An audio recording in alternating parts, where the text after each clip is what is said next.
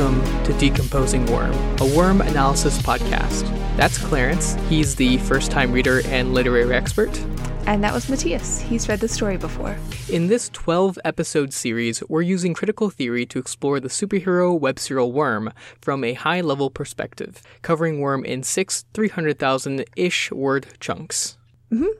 And today is part two of book four, Perspectives. Um, so here we'll be applying literary theory to Worm, kind of combing through um, arcs 18 through 22 with uh, several lenses this week. Not, I wouldn't say um, like a completely kaleidoscopic collection I have accumulated, um, but it's, I mean, it's like a bit of a like weaving of several of them, and then there'll be like a nice dip into rhetoric from Matias. Thanks, thanks. Yeah. Uh, that's that's a great introduction to it. Uh, so as usual, if you haven't read arcs uh, 18 through 22, please do, because this is a full spoilers discussion. And of course, if you haven't listened to the overview episode, uh, I also recommend that. That said, it is four hours, so if you skipped it, I understand. Perfect, perfectly uh, acceptable.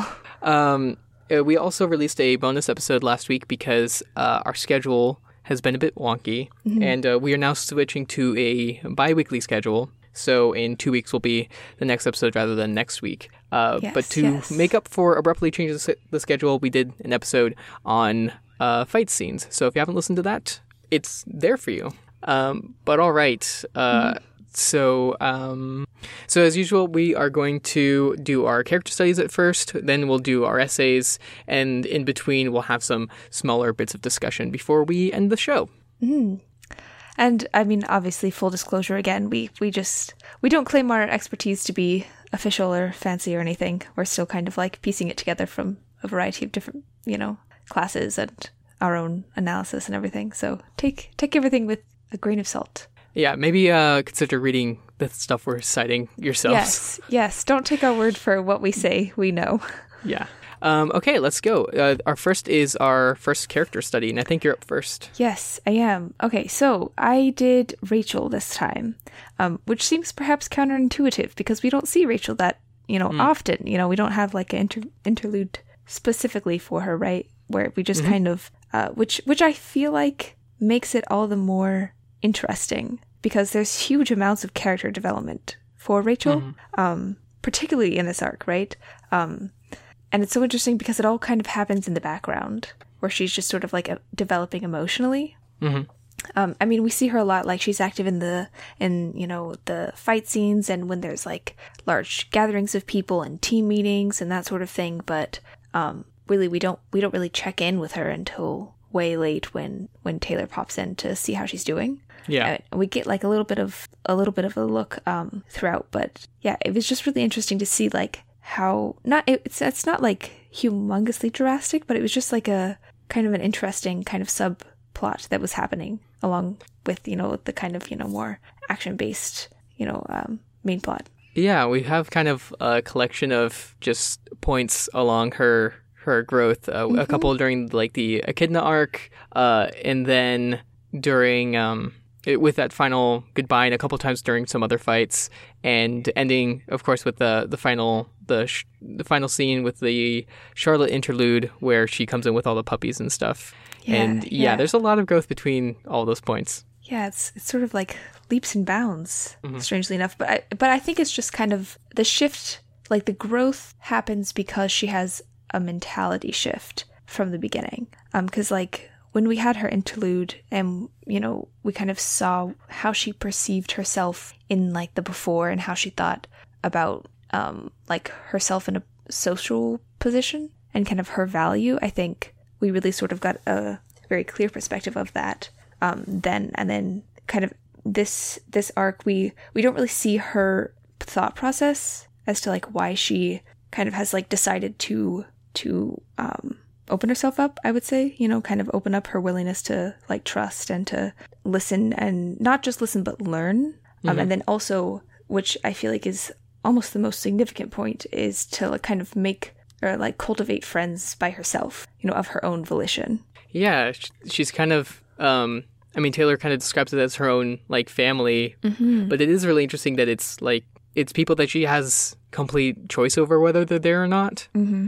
And they also are the ones choosing to be around her. So, yeah, they like some of them seek her out specifically and and she it's it's less about like being directly instructed to get along with specific people. Mhm. It's kind of like Taylor Taylor's kind of like you figure it out. You know, like you have you have the like the agency to to you know make your own decisions. You know, and kind of choose who to trust. Um, and the fact that she like goes out and decides to like she's like okay then I, I will do that. You know, I don't know. It's just so it's very heartwarming. She's a very heartwarming character to me. on the finding her own sort of place, I always found it interesting that she was the one that got the underlings of Barker and Biter.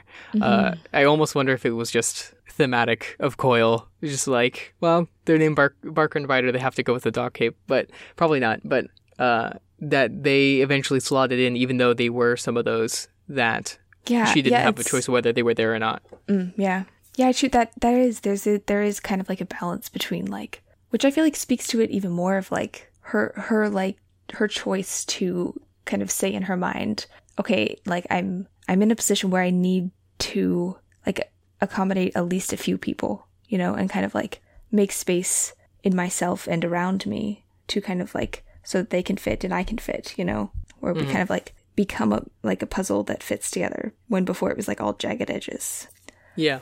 which is a very cliche metaphor, but you know. um, yeah, so so I'm gonna kind of like peer through a few of these, a few of the moments that I think were particularly interesting Yeah. um, in terms of her like character development of each moment. I think. Okay, so so first first, um, I thought it was really interesting when it, we we start out with like in in the beginning of arc eight, we have everybody kind of gathered together and you know uh, with Dinah and Rachel is the one specifically to kind of to reach out to Dinah when Dinah gets quiet, where she's like, "You're quiet," you know, like what's going on. And it was just really interesting that she was she's not usually like that aware, I would say, of like the the the implication of a silence in like a social setting. yeah. Um, and then it, it was fascinating that she kind of like recognized that, which perhaps speaks to like her own silences, and that she kind of like was like maybe something there's something you know going on in that moment. But it was just interesting because she both recognized that it was happening, like that there was a silence that had a specific meaning. Um, Yeah. Wait, and- pretty and often. she- Go ahead. oh, the second part is that she chose to like engage in conversation and figure out what was going on so that she could like address it. Yeah. Yeah. Yeah, it's interesting because uh, very often I think we get a recurring beat of just like she doesn't want to talk unless if it's like necessary. Mm-hmm. Um, I, I think even uh, w- that first time that uh, Taylor and her hang out in with the with the dogs, they're basically Taylor knows how like comfortable she is with the silence. Mm-hmm. Yeah. So, yeah, that yeah, her sort of like voluntary engagement with someone that she hasn't really had a lot of interaction with, um, I think spoke like a lot to her kind of like development of like social awareness. right.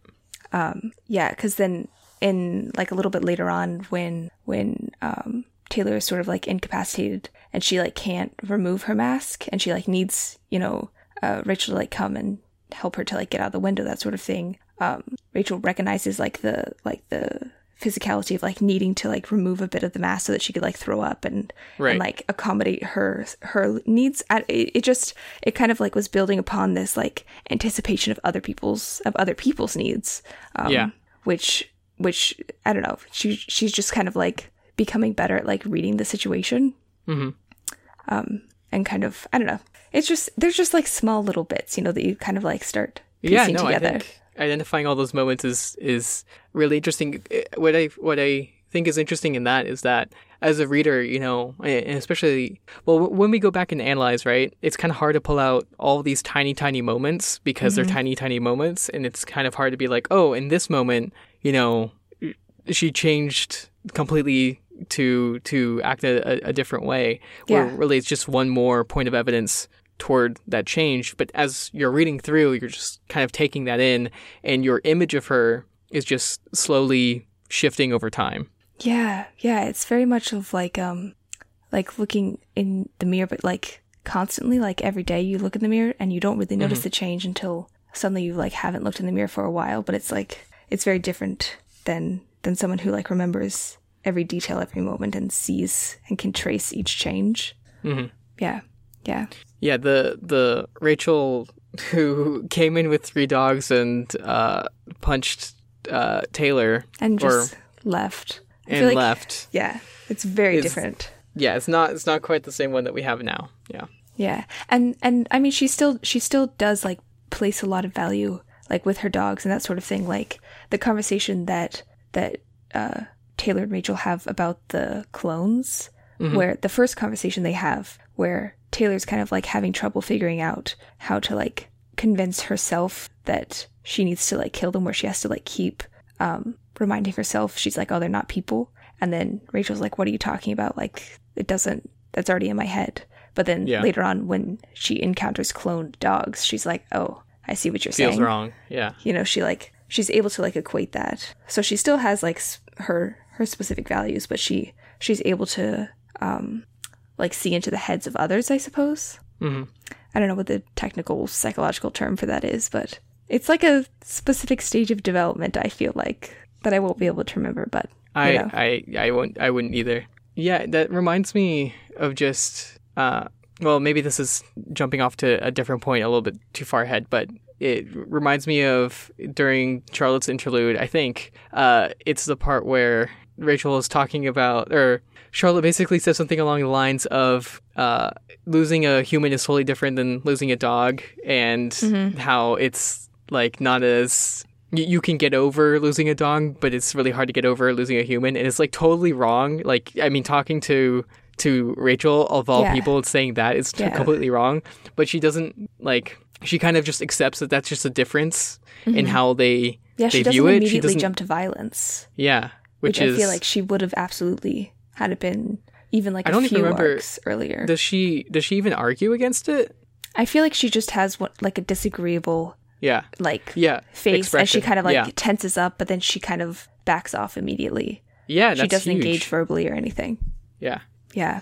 Yeah, just the the amount of control she has over herself cuz like her Yeah. first her first answer was like physical violence every time. And then now she's kind of like tempered that, kind of figured out when it's okay to use, when it's not okay to use sort of thing. Mm-hmm. Um which I mean, I know I keep going back to this concept of like being able to read social situations, but like I, That's a I really mean, that tough her skill. Main, yeah, that is her main her main struggle. Yeah, of yeah. uh, she has that dog psychology, and so she has to basically uh, manually assess every situation and like logic her way through Mm-hmm. it.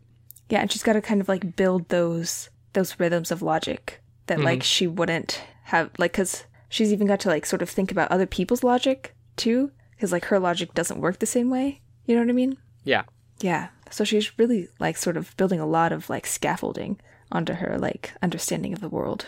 Mhm. Yeah. But okay. And I think like her her so we know basically that some natural triggers will change the the minds of their um of of the the parahuman, right? Yeah. So she's she's like the first big example we see, and I think just the extent of it is is comparable to Accord's. Uh, the influence yeah. on on his mind, where it's like he, he also has this completely uncontrollable intrusive thoughts that he has to logic his way into not acting on them.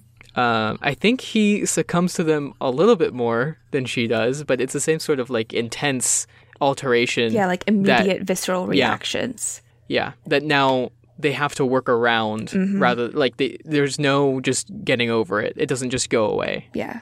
Yeah, they're kind of like stuck in a specific type of reasoning. Yeah. But yeah, and then um we jump ahead a little bit to the the uh Parahumans Online interlude Mhm. where we we have the like wag the dog where like Yes. they're very excited about going to go work for Rachel and they're like super excited and they return to make sure that everyone knows that it's definitely good. And they're you know, it's just it's I feel like it speaks to like we we don't see a lot of like of the like inter intra textual pieces kind of like pointing out like the the good of the local teenage warlords, you know? um, I feel like a lot of because a lot of them are like pamphlets and that sort of thing of like what to watch out for, or like how to kind of you know navigate this new hmm system, or like watch out. You know, with her specifically, they're like, oh, there's all this like you have dogs to watch out for, and you know this violence, but then there's like it's interesting too that these people are one seeking her out very specifically, and then Yeah. two um returning to like to the the medium of like the internet to make sure and to like reassure and kind of like create a whole new, new facet of like her public identity Yeah. you know because like even perhaps even unthinkingly that the this individual has like has contributed to that Yeah, to that perspective of eh, maybe she's actually cool. Like, yes, her dogs maul people and break their bones. yeah But she's also just cool and uh, likes dogs, and that's significant in its own way. yeah yeah That's relatable. I like dogs. You know. Right? oh gosh uh, yeah, it reminds me of that. Uh, the in Arc Twenty in Arcadia High, there's the the flyer of um. mm, How how does it? I don't remember how it's phrased. It's something like uh, "Know your surroundings" or something like that. yes Um, and it written with a picture of a dog is "You don't know shit," Mhm. and so that implies I don't know if it was Wag the dog, but it's clearly like someone who respects Rachel eh, or some or identifies with uh Rachel's branch of the Undersiders. Yeah, yeah, yeah. Which is a whole nother concept of textual interaction of like like graffiti and and vandalism versus like the quote unquote like official documents being placed out and the sort of like interaction of like public space as like a medium to like. Anyways, sorry, that's an aside, but I almost went into that with um, the one I my little essay thing because it's a lot. It's about the rhetoric of places, so maybe we'll we'll touch on it there. Oh, good, good. I miss Frederick. but anyways, um, and then kind of like in the jumping a little bit further ahead past past the whole high school stuff, um, at the moment when Taylor comes to visit, kind of and to like assess Rachel's like new surroundings and everything. It's it's um not it's not stereotypical, but it's it's very like like a very common way to kind of like forge uh relationships of like food you know the like the consumption of food sorry that was a really strange way to make that It was a little bit. I I'm aware of the act of the consumption of food as a bonding experience among humans. Yes. okay so anyway so this thing you know the food consumption altogether sitting you know um, Yeah. yeah well it was just i don't know it was it was nice that like that that was you know that was kind of like the the moment that we get to see with everyone is is them playing with the dogs and then all of them kind of eating together eating the like long green vegetables all of this and the kid looking like super excited about it. Um because she like the the kind of the way that that rachel kind of articulates her what she wants it it seems kind of that she's still sort of figuring out how to how to like coexist all together but like that she's like really trying very very hard to make sure that that the space is like welcoming and and is a place of like community. Yeah, she's really like just calm about it. Uh, where I think she's trying to casually figure out how to best train these people, yeah yeah.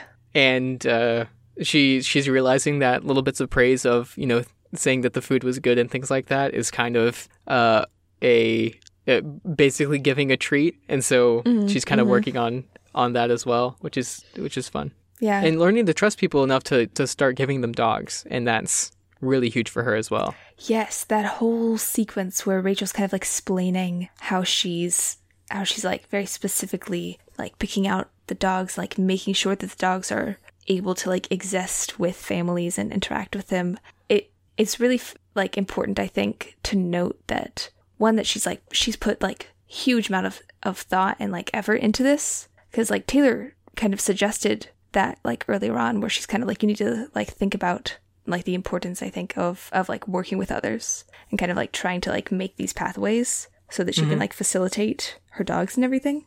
And it's I don't know, it's just really interesting because we don't see her we don't see Rachel have that thought process of like, okay, so Taylor said this and I need to like think through this and here's these like specific ways that I can implement this and all of this. We don't really see her kind of like think through that. We see the aftermath of it. yeah Um i think the first moment that we see something along well it's probably not the first moment but a moment that we see along these lines is uh, back in arc i want to say 15 but where they all meet up at the undersider base and uh, one of rachel's uh, vets basically talks about having a greyhound or getting one. And even rachel's like really hostile during that conversation but at the end of it she does relent and basically say you can have this particular greyhound yeah. and it's yeah it's one of those like moments uh, very much in in the middle of that uh, transformation where she's still really hostile. She's still uh, really kind of untrusting of people, but she's really willing to uh, take a chance on someone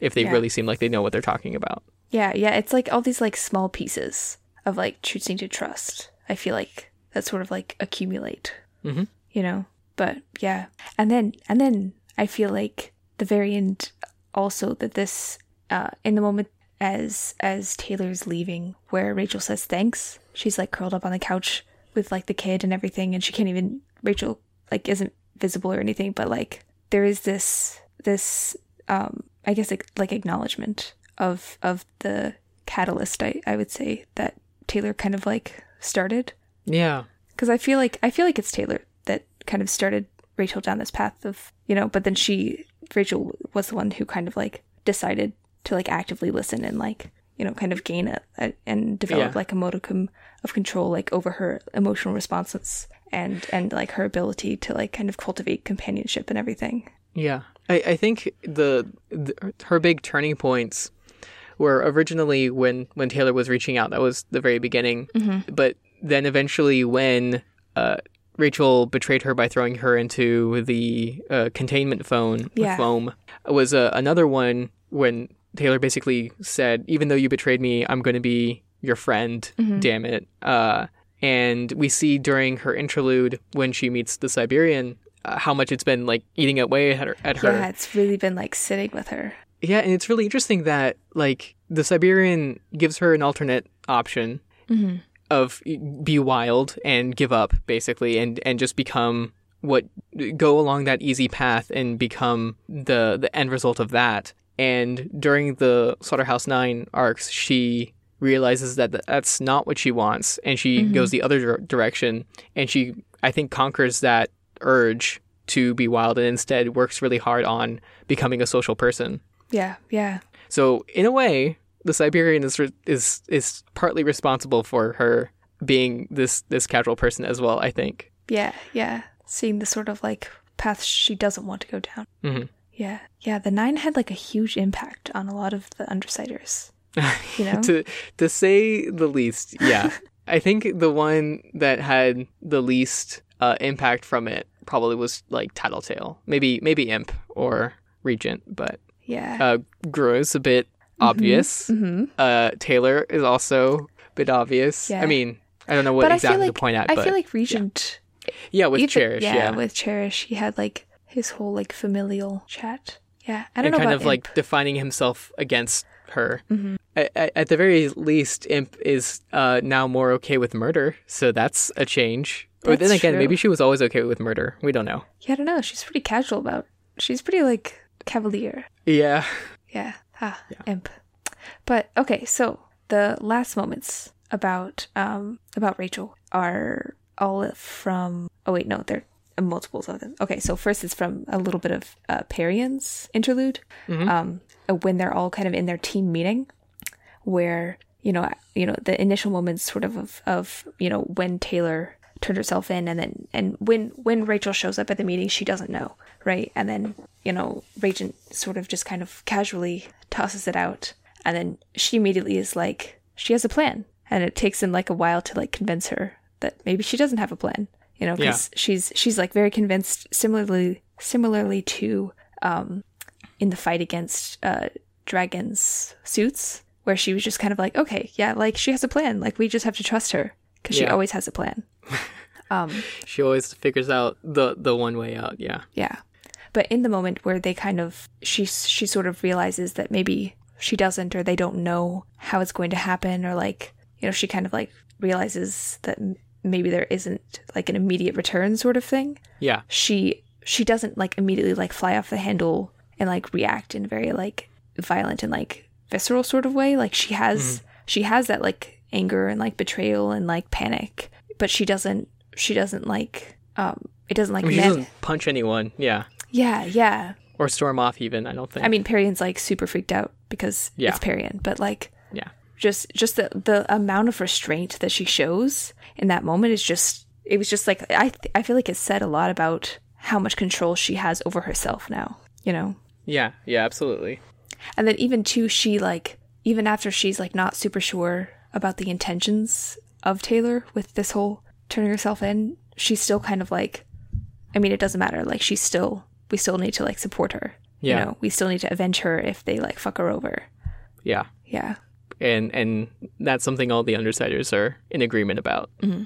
Yeah, it's really fascinating. This this sort of like parallel, but like completely, totally different of like her first betrayal and her 2nd mm-hmm. You know, because it's I don't know. It's just the circumstances are so totally different when it's like oh somebody that you've kind of like adopted into your group versus like your leader that like has a penchant of setting up things. hmm You know. Yeah. Yeah. But in my oh, in the last little second, you know, that I wanted to look at for uh, Rachel is uh, Charlotte's interlude, hmm um, which which is the scene with like the puppies and everything, where she's like, you know, she I mean, she still kind of like has, you know, she's still she's still Rachel, where she kind of they have to like send somebody else to make sure that she's nice to the children and everything, but just the she's very like you know determined to like make sure that she's like doing the things that she wants to do, I guess. Yeah. You know, and like offering comfort when she can in her own kind of roundabout, gruff sort of way. That's such an adorable scene. Just Yeah. gruffly handing puppies into or shoving puppies into people's hands to be like, "Hey, So you need this." Uh, yeah. And then it, I think it's also, um, I mean, perhaps I'm interpreting the moment where they're talking about her going into the portal of the world. What is the official term for it? Um, I think it's just the portal, The at this point. Okay. Yeah. Um, in that moment where she's entertaining the idea of like her and her dogs going, Mhm. um, there's a moment where where she like it says uh, then she seems to think of something and then she says maybe, which Yeah. I don't know if we're supposed to interpret that as like maybe she's not going to go or maybe she's going to take her friends slash minions slash found family Yeah. with her because I feel like either option is I, I maybe a the, when possibility. I yeah when I first read it, so I think that's when Taylor's first giving her the idea, right? hmm And uh, the way that I interpreted it was it's a reluctant maybe because she doesn't want to leave like Taylor and the rest of the undersiders, but mostly Taylor. Yeah. And so I, I think that's actually a point where uh, the way that I see it is that Rachel's growth has kind of outstripped Taylor's view of her, even Mm, yeah. where she doesn't. Taylor thinks that Rachel still just wants to be alone, Yeah. which with just her her dogs, even though she's just now seeing that found family. Uh, and yeah, that I think Rachel was more uh, hesitant to do that. But at the end of it, I think. Uh, I think during Charlotte's interlude, that's when she basically like announces to the group that like I'm probably going to be going over, hmm Okay. Yeah. Yeah. and I think you're right that that maybe is probably connected to all yeah all these people around her that she actually likes. Yeah.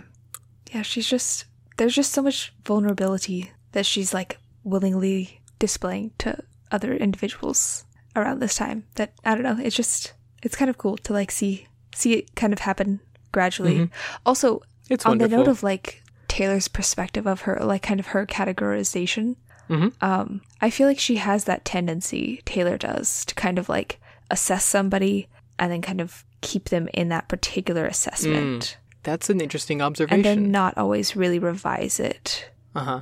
um which like because well because she really likes things to be like she likes Yeah. to know things you know and have them be known and i feel like the the social and emotional development of people or the you know the changing emotional landscape of somebody after Mm-hmm. um, a trauma i feel like she doesn't quite know how to navigate Yeah, I think Armsmaster slash Defiant is a really another good example of her just Mm-hmm. struggling to understand that he's becoming a better person. yeah It, like there's multiple multiple times where she meets him and still like kind of is thinking of him as an asshole, but he's kind of like a good person, but still, you know, he was a dick to me before. yeah yeah she's Uh, kind I of think like that might be interesting to parallel the two of them actually, Rachel and and Armsmaster. Hmm. Uh, another parallel that I'm seeing is they both encountered members of the Slaughterhouse Nine, and in the wake of it, kind of went in the other direction that the Nine wanted them to go.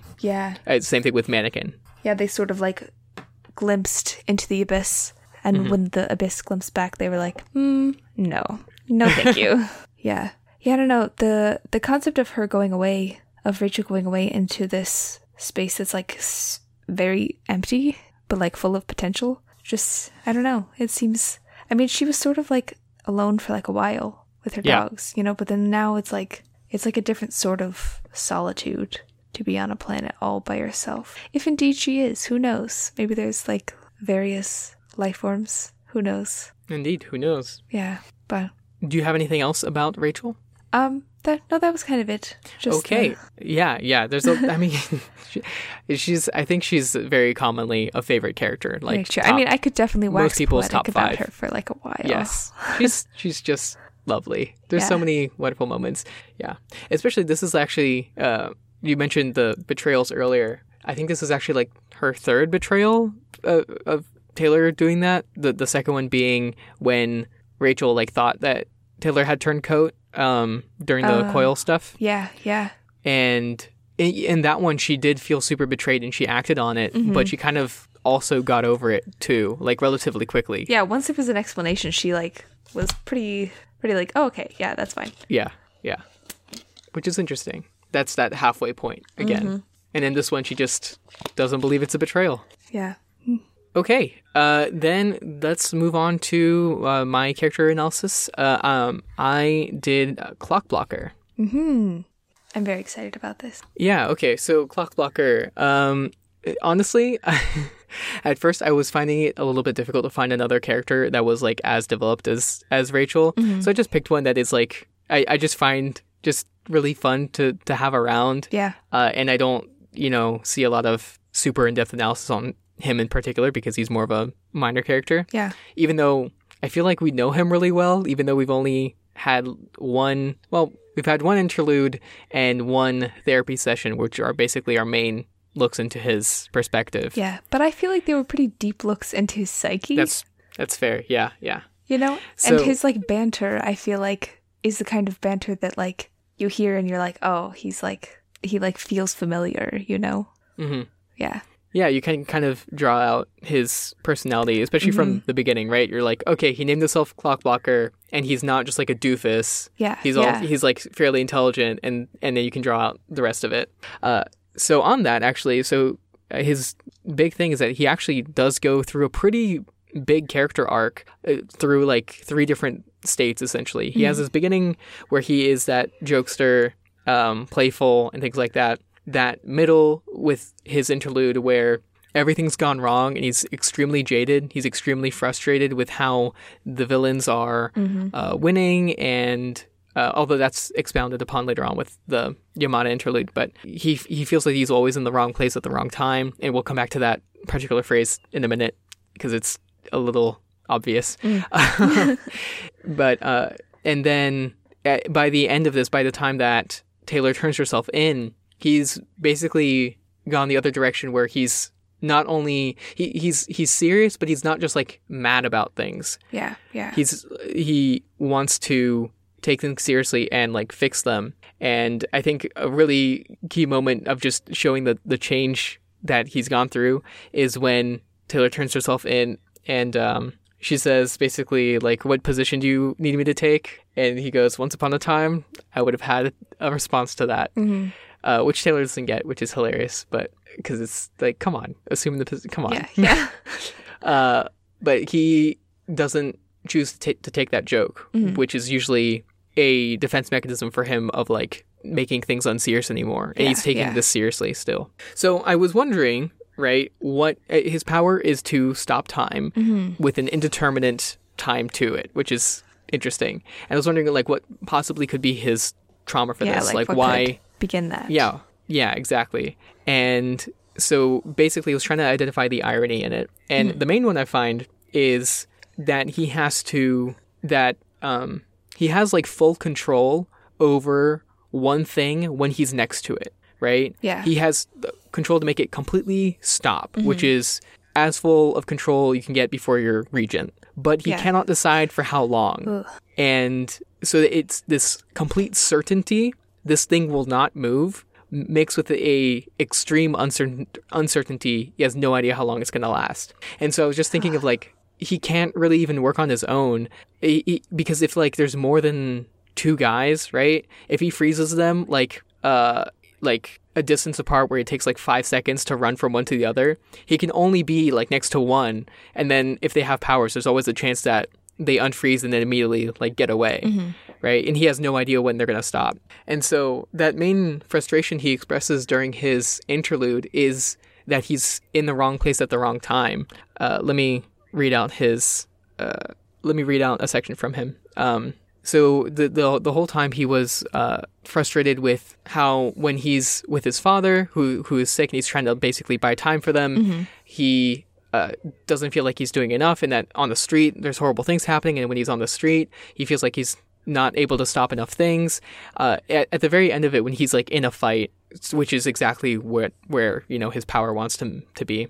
Uh, the, his interlude ends with he realized what it was, this calm. Whatever else it was, this fight was a refuge from that feeling that had plagued him since the fight with Leviathan ended. The feeling that he was always in the wrong place, doing the wrong thing at the wrong time, in the face of a city in crisis and a dying father. This, right here, was where he was needed. This is what I'm here for. And I, I mean, I, I think it, the, the, mm. the the irony there is, or it's clearer that the thematic line is very clear in wrong place, wrong time. Yeah. And yeah, his his power is to stop time, obviously. Yeah, yeah. Um, so it, it's when in those moments of, of combat that basically he's satisfied that like this is the correct time. I mean, Yeah, I think it's mostly just because like that's what the the the trauma wants him to do, Mm. and even though it might not- not actually be the the best place for it. Do you feel like like I mean we've seen multiple different parahumans like impacted with their like mental health based mm-hmm. on on their like passenger. Do you feel like Clockblocker is one of those people where he like that sort of that feeling of of wrongness and rightness and being this sort of like violent space of fighting? Do you think that is is directly impacted like brain chemistry wise like from the passenger? A really good question, and I am not sure. I, I would say that almost certainly on some level, at the mm-hmm. very least, just because like Pavlovian conditioning Yeah. of just he usually feels right in a battle, so of course he's going to seek it out a little bit more, mm-hmm. and it's going to self reinforce. And, and it's interesting, even in that fight, he felt calm when he's fighting against Trickster, which is like the epitome of wrong place, wrong time, right? Yeah, yeah. Uh, on a on a different line. So going back to that maturity thing, mm-hmm. um, so he starts off very childish, right? And I think just this example of his childishness is that uh, he, the main way that he uses his power, especially before he encounters Taylor, is freeze tag. Yeah. That's his power. It's to tag your it and or a tag and you're frozen. Uh, and I mean that's a that's a, a child's game, and it's not until the a- Echidna fight and basically when he starts steadying himself right in the wake of that Yeah. that yeah. he starts branching out. I mean, he, he always had like the, the cards and, and things like that and papers that he would stick in the air. But this is the first like really big difference where he has that gauntlet that shoots out the, the fingers and cables. Yeah. Um, and yeah, I think that's just a really important moment of him taking things a lot more seriously. And uh, the fact that it's a ranged sort of attack, I think, is also significant. That it kind of bridges that wrong place sort of yeah. thing. But it's a kind of this prescribed right place. So that's the main stuff I had for Clockblocker. Obviously, there's a lot more story left to go, uh, but uh, I wanted to go to a, uh character or uh, a listener comment who asked, "I'd be curious to hear a discussion how Dennis slash Clockblocker is presented as a foil for Taylor." Um, Grumpy Toast is asking this.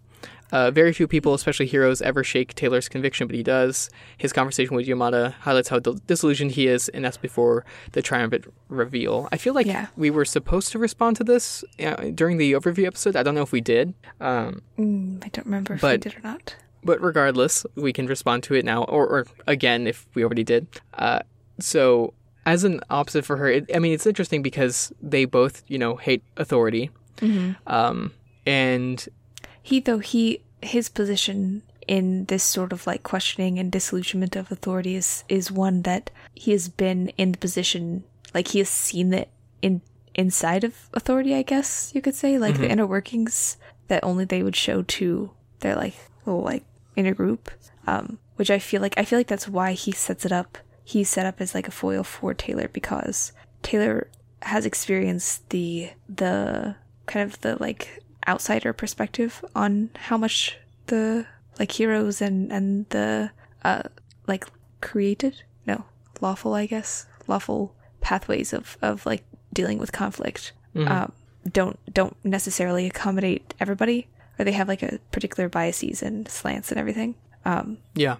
so I feel like his perspective, while they both have like that disillusionment, I feel like his his like positionality from like the inside gives him a specific amount of situated ethos. I feel like is that is that the correct type of ethos that I'm thinking of, where it's like he's entering the situation with a prescribed amount of like authority and and expertise. Yeah.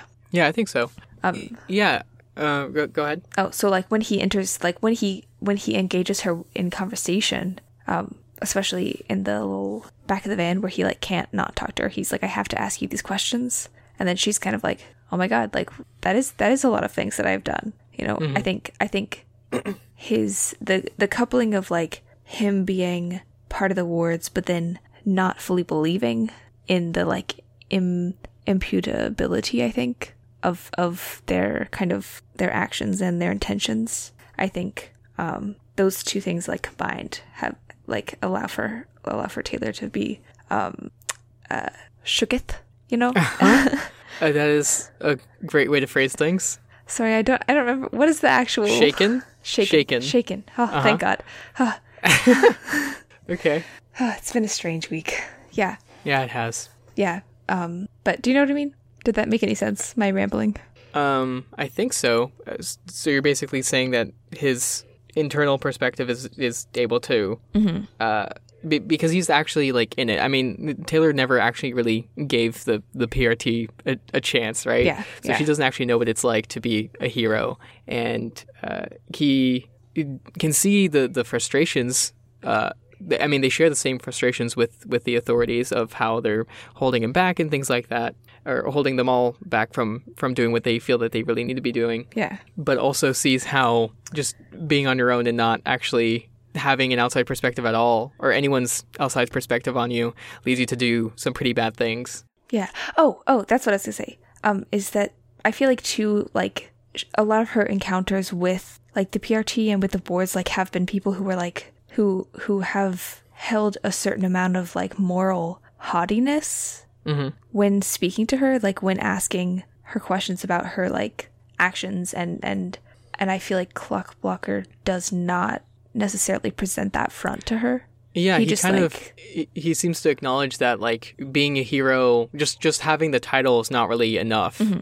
because he he's more focused on like what is the actual results. Like, am I actually making the world a better, safer place when I'm out there? I feel like I'm not as part of the hero organization. Yeah, yeah, Whereas like Armsmaster at the very beginning and some of the others, uh, just being a hero, calling yourself a hero, or like in Taylor's argument against uh, Flechette is like that's all you need. That you just need to be on the good side, but that's not enough. Although. I mean, mo- most more of the heroes than the villains certainly are are better people, but true, true. But yeah, there there's that sort of like label equals specific type of value um, in Clockblockers approach. I think. yeah, which I f- that's what that's what Taylor walks around with too, right? Where she's kind of like, just because I'm deemed a villain, just because I'm called a villain or call myself a villain, does not necessarily mean I hold these particular values or that I find these particular actions or that I condone, you know, Slaughterhouse Nine levels of violence or anything like that. Mm-hmm. You know? Yeah.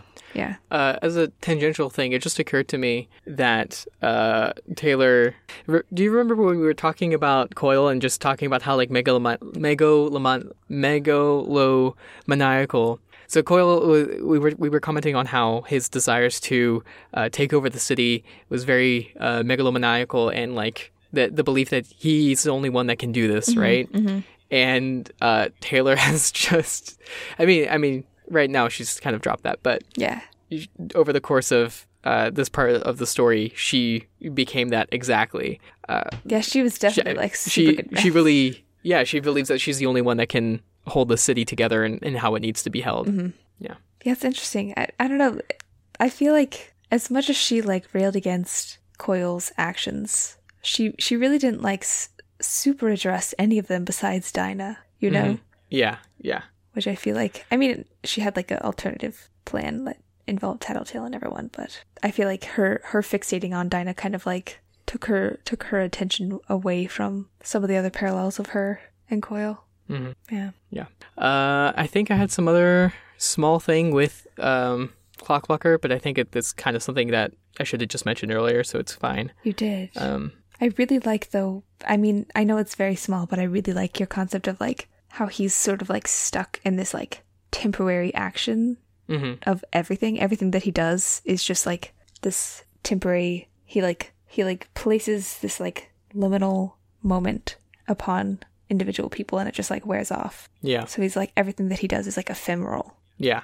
Yeah, that's the thing is that, like, if he freezes someone, i like, if he was facing off against, like, uh, two villains or whatever, he freezes them both. He can't actually, like, lock down the win at all by himself. Yeah. He needs someone else to come in with cuffs and things like that. Well, I guess he could use his own cuffs, but the point is that his power is not alone to keep someone defeated at all. Yeah. Yeah, he's really sort of like a interlude or like a prelude prelude. He's very much a prelude type of power. Which begs the question of does he have things that he has not fully developed yet? hmm You know, like does he have other powers that he hasn't fully explored? That's a great question to ask. Hmm. Hmm. I know I will not get any answers. Alas. Uh, I'm I'm doing my best to do poker face every time. Um, yeah, so that's all I have for Clockblocker. Obviously, there's a little bit less uh, material for him than than Rachel has during Yeah, this. yeah. Um, but I, I just I I did find it really cool how there was a full entire arc just in by this part of the story with a character that we get one interlude and then we kind of don't really see very often at all because you know he's one of the heroes. yeah, yeah. So I just I really like that there are so many dynamic characters mhm. in Worm. You know, like even I feel like even the static characters are they still hold an element of you know like dynamicism. Dy- dynam- Dyna- dynamicity, maybe I don't know. they still Movement. and development. How about there you go. Um, Excellent. yeah, because even if it's just like you view them as a flat character and then suddenly you have like background information, be it like a paragraph or an interlude, and then you're like, oh my god, I have a completely new perspective on this person. Yeah. Sometimes there's retroactive development where Yeah, we yeah. uh, see where they are now, but then we see how their past was and how it was even Mm-hmm. worse of a past. So, yeah. Yeah. Okay, so that's what I have on him. Let's move on to our next section. Yes. Uh, before we get to the essays, let's go through our favorite moments that we haven't already talked about, uh, just for a little bit. Hurrah. So, hit me with a favorite moment from the last f- four. Was it four arcs? Six? I don't. I can't count. From the last section Five? That's five. Ish. Yeah, Maybe sure. six. I believe you. Um, okay. I feel like I brought this up, but I felt the need to look it up and read it out because this I loved this piece and there was not enough time spent um if we discussed yes. it last time. Um so I'm just going to read it because it just requires reading. Regent nudged me. With Grue gone, it's your job to lay down the law. No human sacrifices. He'd mimic Grue's tone of voice with a forced lowness. No human sacrifices. Did I really want to veto any possibilities when we were faced with threats like the Endbringers and Echidna? Phenomenal. I love that. I think, and then then he goes on. He's like, "You're not saying He's anything. like, what are you doing? Like, come on. This is where you're supposed to refute. Go on. Yeah. you're at least supposed to refuse on principle. Yeah. Come on. He, Yeah. he was just like a lot of fun. Yes, yes. And I, I had a also uh, a moment which I think like consistently makes me chuckle uh, when he first gets captured by Echidna. He's just barely holding on and pu- and pushing himself out, uh, and he says, "Hey." And Echidna turns to him, and we, we first see this through Taylor's perspective before we get into Echidna's interlude, and we actually hear what he says. Uh, so we kind of already are like primed for like something happened over there. Yeah. So Echidna, uh, currently in a complete rage, turns to him and asks, "What?" uh, and then he says, "When you made my clone, can you give him a goatee?" It's just, it's so good. And then she just pulls a bit. It's like, Yeah. you, he didn't have to do that at, at all, but um, I don't know. He, he was just, just he just felt that he had to. he's such a great like character throughout this whole like there's another point before when it's like raining and they're about to go um and and like confront um the teeth hmm and you know butcher and everybody all the butchers Yeah. but and he's kind of like commentary commentating in the background where he's like, "It's been 20 minutes. We're still out here," and she's looking all creepy, and I look terrible in a wet t-shirt. Yeah. Then they have this whole Yeah. like annoyed interaction, and then he resumes his commentary. He's like, "Hmm, Yeah. 23 minutes. in the rain. It's Yeah. great." Wonderful. Yeah. Yeah, no, he. I think him and Imp both just continually over time just grow into better and better comedic Mm-hmm. relief characters. I mean, now obviously they're so much more deeper than that, but uh, just their their humor beats just hit harder and harder. Yeah, it's yeah. wonderful. Um, yeah. Do you have another moment? Um. Yes. And okay. So the other moment that, which I don't know why, like this has become like a theme where I'm like strangely interested in all of the like biology of everything. Mhm. Um. But there, there's uh an interesting. It doesn't really last very long because like the sickness like wears off. But like when Taylor like emerges out of uh, Echidna, her like microbiome is like had been like replicated and then like made toxic by being like within Echidna. I think is that. Mhm. Am I remembering that correctly? That is definitely Taylor's theory. Yeah, Okay, because because like she was sick for a moment, but then it kind of like wore off. yeah. Just like all the, how how there was evil bugs and stuff, there was evil bacteria. Yeah. yeah. which is like amazing, you know, because we have the whole like like our our digest digestive tract, all of the like bacteria living within us, right? That we're kind of this like being made up of a whole lot of beings, hmm and it just it was so interesting that there's this like evil gut bacteria Yeah. Um, along. when she first gets her powers, she ta- comments on how she feels like tingling or fizzing all over her body. And some people have theorized that that's the feeling of all the bacteria just continuously, uh, the bacteria on the surface of her skin continuously like entering her body. Oh my god, ah, that's so interesting. Yeah, because you don't really It's really think about the like the really small, you know, like unicellular beings that are all kind of like Mm-hmm. around us. Yeah. Or even the slightly bigger ones, all the mites and whatnot. Ugh, ugh, mites. Horrendous. I mean, I like bugs as a concept. Yes. I do not As like a bugs concept. in reality. Hmm. But mites, Uh, horrendous. They're on you right now. They're on your eyelashes. oh my god. Don't tell me these things. Don't tell me these things. How am I to sleep? I already have like Uh, yeah, just close your eyes. It's fine. uh, And then they get to meet each other, cross lashes. I don't know. They're just the bugs here are weird. Here? Yeah. What do you mean here? Down here in College Station. Oh, okay, okay. So I thought you were talking about like here as in like your eyeballs. Oh well, that's true. They they are like I have gnats that live in my place, but they only appear late at night, and they are horrifically attracted to my eyeballs. like gnats. What are gnats doing around my eyes? I'm I am very concerned. and then I like lost a mosquito in a mirror. You wait, you what do you mean you lost it? Like I was going to kill it against the mirror, but then Oh, okay. it disappeared. But then I couldn't find it again, and it was in an enclosed space into the full other- of light. So where did it go? To the mirror dimension. And there's like weird. Uh, anyways, we don't need to get down Mm-hmm. into the strange holes that I have found in this place. Okay. Uh, another moment I really Yes, liked tell me a is uh, just the, the the long long list of charges Mm-hmm. uh, that are levied against Taylor. I know we mentioned it last time, but it's just it's this really funny moment where he's just just like 50 counts of aggravated assault, uh, 13 counts of aggravated assault uh, with a with a parahuman ability, and it's just so so much. There's just horrendous It's like hundreds. I so for our little interlude bit in the in the middle, um, I had half an idea to look up like times where someone had had like double digit aggravated assault charges and just trying to see how many years Taylor would get in prison if it was based off of that.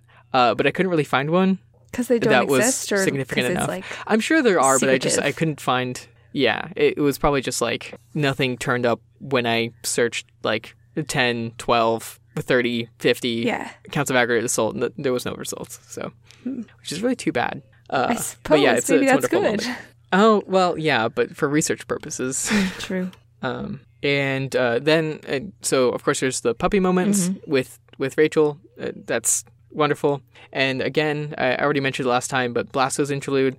I love Blasto so much, and I love that whole thing. Also, there's an, an intense irony, or I keep using the word irony, and I don't think I'm. I think I'm forgetting how to use it correctly sometimes. Ah, But- that's a tricky one to know. Where when he first gets that lab, I think we empathize with like, oh my gosh, this is awesome. He's got a fully tricked out lab. He can do anything. He starts making an Endbringer, and you're like, this is so cool. Yeah, like you, you have the like I want to see this character get overpowered feeling. Yeah, yeah. And uh, then Bonesaw comes in and just destroys him. It's like, oh man, he was just getting started. There was so much potential. Yeah, yeah, yeah. yeah. Any other moments that you have in mind? Hmm.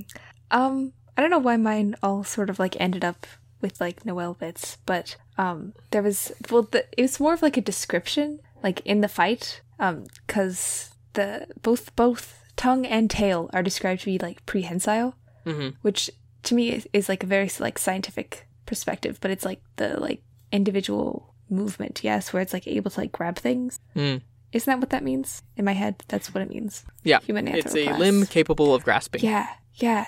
Which is like, I mean, it's like this. It's a perfectly reasonable explanation, but it's just just imagining like a tongue and a tail that like seemingly probably very large, Yeah. being able to like grasp things capable. That's just oh, horrendous. I mean, I'm very aware that there's like animals that are like out and about who have tongues and tails that are capable of grasping things. hmm But it just seemed like a lot from some, like from a being so large. It's basically a her. I mean, her tongue is basically like a grasping tentacle. I pictured it like at least as thick as around as your arm. Yeah. like at That's least, probably so probably more. long. terrifying. Yeah, yeah.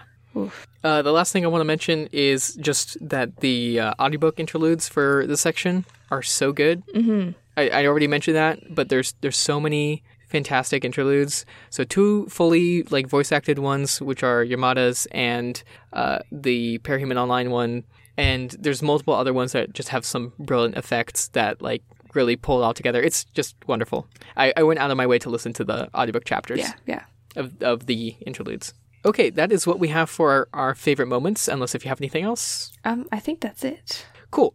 All right, let's get into your essay. Haha. What are we talking about, Okay, Clarence? so um, we're going to go on a bit of a journey because I have a variety of different people that I want to pull from. Um, but an overview is that we will be discussing uh, the soul and maybe identity in like materiality, right? So it's kind of this the permanence of identity, which I suppose is an illusion, but like you know under the guise of like a the transitive properties of like costumes and clothes and physical bodies. Yeah. As a quick aside, I just I love so many of our discussions, eh, not necessarily on this podcast, but so many of our discussions, we like start talking about a thing and then we have to like acknowledge or like putting aside that there's actually no free will or whatever, Yeah, and then we just move on. It's just, you know, little side notes, you know, funny little post its that we leave. Yeah. Um, yes. Okay, so before we begin, I'm going to kind of like make a map um, so that, you know, we, we don't get lost in the interim. Um, so I kind of want to go around, I, I want to talk about, uh, I want to talk through a few different writers and like theorists who discuss like clothing and dress um, and embodiment, you know, kind of how those fit together. Um, and and I must preface this, which I suppose all of that was prefaced also, but like this is a specific thing that has influenced a great deal of everything. Is that I've been reading Shakespearean comedies, um, which are full of transformation, right? So um, I I had to pull in uh, Castiglione, who is uh he's a he wrote the Book of the Courtier um in uh, during the Renaissance, so that's like uh late early 1500s, late 1400s in my head. I don't have a specific date because I am a fool, but I think it's perfectly all right to not know the publication date of Castiglione's. What was it called? uh, Book of the Courtier. Yeah, I, I'm aware of the concept, but I, I Yeah. don't remember the Yeah, I just know that basically he's the like one. Mm-hmm. there. You know, he's like around during the Renaissance. But um, But go on, yes. Yeah, so then and then we'll look at a couple of French sociologists. And I was just going to look at Bourdieu, but then I like I went down this whole path of Bourdieu and then there was like this whole overlap with um uh, Franco Berardi, who isn't French. I should definitely point out. Um and Spinoza, who I also think is not French, and then Foucault, who is. Um hmm and then we'll look a little bit at um, uh, Judith Butler and like gender theory and kind of uh, her her like first postulations, uh, first postulation, sorry, about gender, um, and and kind of like how clothes and identity and materiality sort of like all fit together, and and and really, I mean, with Bourdieu and and uh, Butler, we can't really discuss any of that outside of the context of like class and gender hmm um, because all of all of the things that we are kind of like that we use the all these like material objects we use to kind of make ourselves known um, to others without like explicitly articulating, um, you know, verbally or whatever. That they we we use them to like kind of fit us into these specific groups of class and gender and you know other social classifications. Right. Yeah. But okay, so onward and upward. Sorry. Um, then we'll we'll after we kind of you know look through all of that, then then we'll look at the various manifestations in Worm, where there's we'll we'll look at costumes, and then we'll look at civilian clothing, and then this sort of like manufactured or like shared bodies, which seems. Um, but it like I don't know. There's it's the whole materiality thing all mixed up together. Okay. Yeah. Let's go. So here we go. Uh, first, Castiglione, um, who okay. So I said before he wrote wrote the book of the courtier, but like the significance of that is that it it was this instruction manual. Um, I mean, it didn't read like a how to book. It was like a you know story sort of thing where like it's like with the prince, where like it's not a it's not like a explicit etiquette book, but like it is but it's a guide. yeah, Yeah. it like tells you how to act and you know how to be in this like new public space where you kind of like they were kind of making sense of this distinction between public and private lives and that sort of thing um, and kind of like how to like put upon one's like public self right? With like dress um, and and countenance and uh, affectation. They use that a lot. Um, but so because that was like so prevalent during the renaissance a lot of the comedies play around with that concept of of using dress and like you know adornment to to identify uh, like oneself. Specifically a lot of the times it's like with class and then sometimes with gender because it's shakespeare and he has a lot of fun with all of that the bending of rules. Um so he kind of like creates these spaces of like transformation and everything. But the specific thing, thing that i wanted to read out from castiglione um, is from the second book, I think, because there's four books of the courtier, or like four sections. Um, they're very verbose, you know, the Renaissance people. Um, but so the specific thing was uh, this one individual speaking, saying, uh, "I do not say. Oh no, sorry. I do say that." Dress is no bad index of the wearer's fancy, although it may be sometimes wrong, and only this, but always and manners, as well as acts and words, are an indication of the qualities of the man in whom they are seen. Right? So it's like the the you know the external dressing doesn't is not abs- is not an absolute sort of you know uh, representation of an individual, but by by choosing to wear individual things, by choosing to to uh, one thing over another, you know, one uh, piece of clothing over another to indicate uh, specific like social uh, rank. They they are sort of like taking on this. They, they're they're they're kind of using costume and dress in the same way that they would acts and words to sort Right. of formulate uh, their their like self. Yeah. What's the the the what's the cliche? Uh, clothes make the man, right? Yeah, yeah. So they, but they ki- sort kind of of like literalized. Yeah.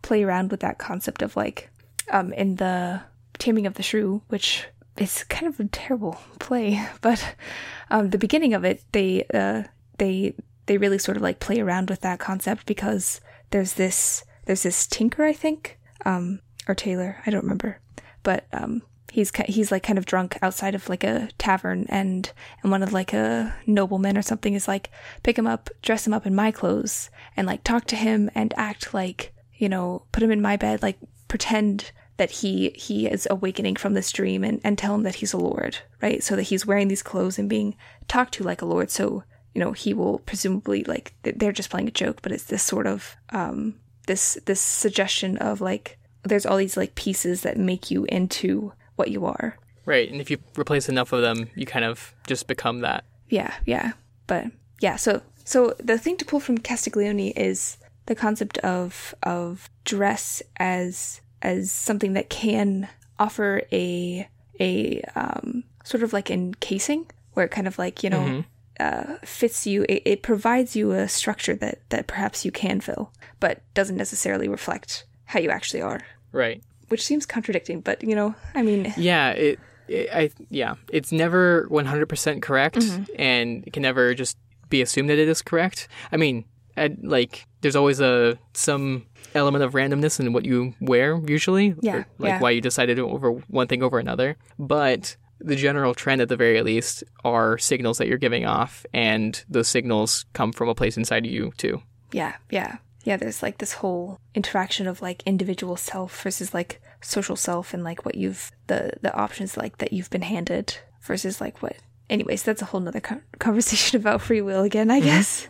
But okay so we're gonna continue on to uh, bourdieu who is um, he's a 20th century french sociologist who writes about like class and like the material conditions that kind of like create and then maintain or like perpetuate class distinctions um, he also writes about space so you know that's that's why i like him. Uh, but i want to particularly look at his concept of habitus um, which is this it's like um the like structuring of of like like a the material surroundings. So this this kind of like extends beyond um just like clothes. This is sort of like the entirety of your material conditions um and like possessions that sort of like both reflect and then then kind of uh underline your your like uh, class condition where it's like the specific things that you like choose to like place around you have like kind of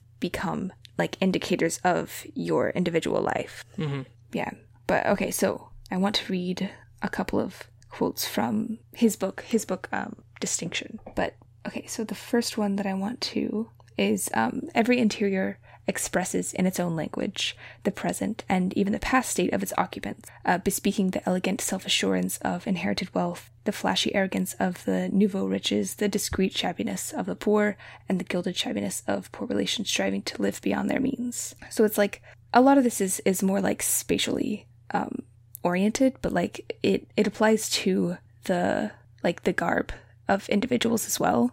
Um, Of like holding on to both present and past selves, I would say. Um, obviously, this is much more like placed within like a uh, like a material wealth sort of uh, definition, but when looking at it in in a, a a identity kind of reading, I would say that there is this accumulation of both like present self and then like past consciousnesses, conscious Yeah. selves, past selves, um, as this sort of like uh, almost this like superposition um, of like what you're wearing and and what you have to be wearing and like they like they like hold on all these like vestigial pieces of yourself, you know.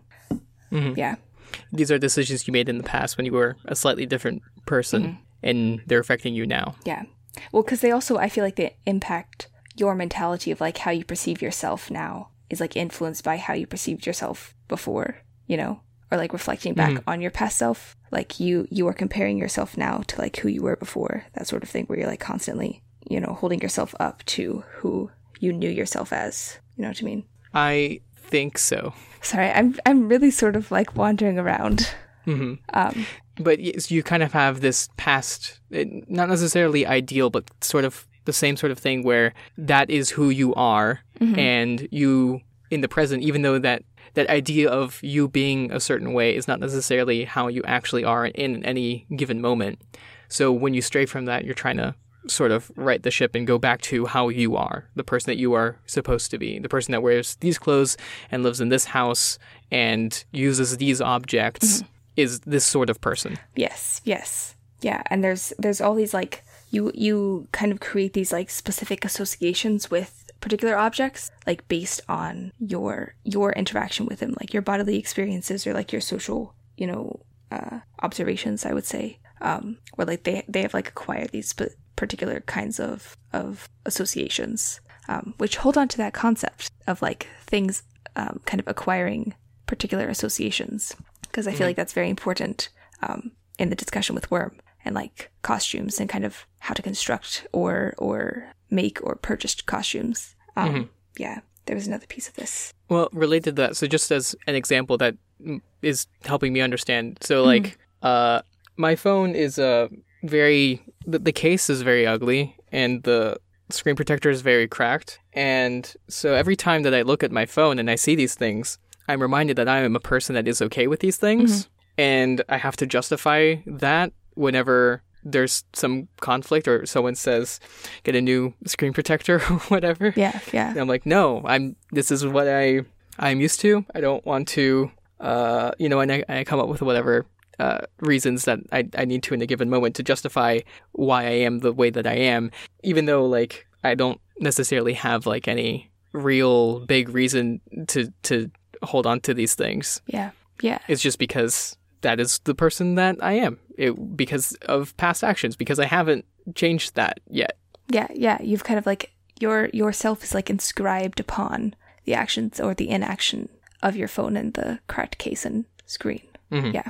Mhm. Yes. I think that's all I wanted to bring out of Of uh, Bourdieu. Yeah, I may come back later if I feel it may be important. But um, okay, so with Franco Berardi, um, he is a Italian Marxist. Actually, I don't know if he like particularly ascribes to Marxist thought specifically, or if he's just sort of like leftist. Okay. So I won't I won't say either which way. But he's Italian, I'm fairly certain. Um, and he writes this book, Soul at Work, where where he's talking about like you know wealth and and you know the the value of wealth being you know monetary versus like leisure time and all of this. And he has this whole like treatise on on kind of how we can kind of reform the way that we orient ourselves in in our system. But what I want to bring up is the very beginning of it, um, when it's not really him talking at all. He's just sort of like recounting some of the things that uh, Spinoza and uh, Foucault talk about um, in terms of like bodies, because he he is talking about the soul that like not the soul of like you know the spiritual soul, but like the the one that you know is within the body, right? This like materialistic soul, the one that like animates. Um, So like your consciousness, yeah, that kind of stuff. Yeah. the decision making. yeah like i feel like you could also like use the term like just like life you know like whatever is is you know making our heart beat i mean not like in the very like literal sense of like breath you know but like this this very like uh The difference between just a physically rooted a a dead human body, or, like uh, a human body that is not acting Mm-hmm. at all, and a body with yeah with a Yeah. life and personality and life and everything. personality and i mean obviously with him he's thinking about like labor and everything but um his quote from spinoza is like uh, what the body can do like that is what its soul is right this this action is what makes a soul of an of an individual and foucault's talking about like he's talking about like the uh modernity which which i mean if i if i res- reference go back to what i was talking about with like discipline and, discipline and punish where like the way that we kind of control bodies and like how we how um state implements punishment has you know like shifted so like modernity is it's all about like disciplining of disciplining of the body but like this sort of like kind of conditioning and and you know uh, creating the the situation of like creating like a routine for the body you know Hmm.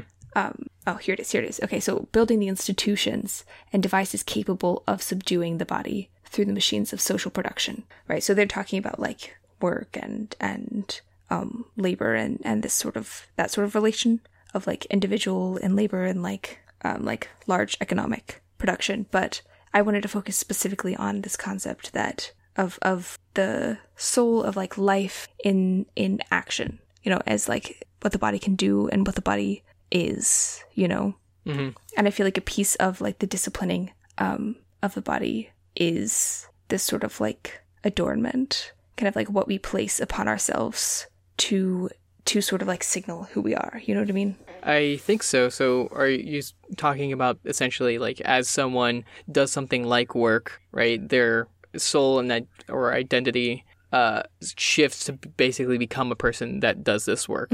yeah yeah that like becomes a piece of their identity because of what they can do which i feel like that seems to be particularly poignant when we're talking about individuals who who make their identity so so heavily around what they can do and what their bodies can do or i suppose their minds too because their passenger is like in their mind. Hmm. anyways. Right. yeah like is that is there like that materiality of their powers? Is that part of their body or part of their mind? Or is there like no separation I think I think it's along the lines of of no separation. Well, like it is an extra sense usually, so that is an added like aspect to the mind. Uh, but like everything that it affects, right, is is the body. All all of Taylor's bugs is the body.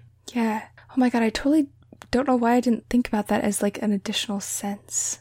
And I mean, it, it, the the idea of a of a sense gets even more complicated when you just have like normal power, like Trickster's power, right, where he essentially like weighs different objects and can can snap them between each other. But he doesn't. He describes it as if like there's a line between them, but I, I or like a tether that's like vibrating. Yeah. Uh, but I think he doesn't actually like see it or anything. It just sort of it just feels just that like way. He's using Oh. yeah yeah. Fascinating. It's like every time we get the description of how a power works Mm-hmm. and described to us, it's essentially like telling a blind man what color looks like, Yeah. Yeah. where you can sort of do it, but not really. Yeah. It'd have to be very like synesthesia. Yeah. Hmm. Fascinating. Yes. All right. There was another. Okay. So this is the last. This is the last little piece of theory that I wanted to pull from, but I felt like it was important to note um, from Judith Butler's. Uh, actually, it's an essay about like performative acts and like gender constitution. Okay. Um, it's not from her like big fancy uh, gender theory book, but um, it was it's it's about like the concept of like gender is not being like a stable identity, right? So it's like it's it's rather this sort of uh, it's like an identity tenuously constituted in time, right? So this this is quote: an identity instituted through a stylized repetition of actions, right? Like stylization stylization of the body, and hence you know like must be understood as like the mundane way in which like bodily gestures and movements and enactments of like various kinds of like uh of various kinds constitute the illusion right of an abiding gender itself. So there's this it's it's a the way that that one conducts oneself uh, this this uh second wave like french feminist uh, simone de beauvoir whose name i can never pronounce correctly but she's a phenomenal writer about language too. Um she says uh one is not born but rather like becomes a woman because like there's Right. all these like social aspects to to like take in and enact Yeah, that gender is perform Mm-hmm. gender is a performance just like any other aspect of identity. Like yeah I, I remember in some of my classes um, in performance literature, which uh, was a was a, an, an an intro course that was basically like performing poetry and stuff. oh Uh, but uh, one of the things that it was emphasizing was of how when you are like when you are in class, you are performing the act of student, right? Mm-hmm.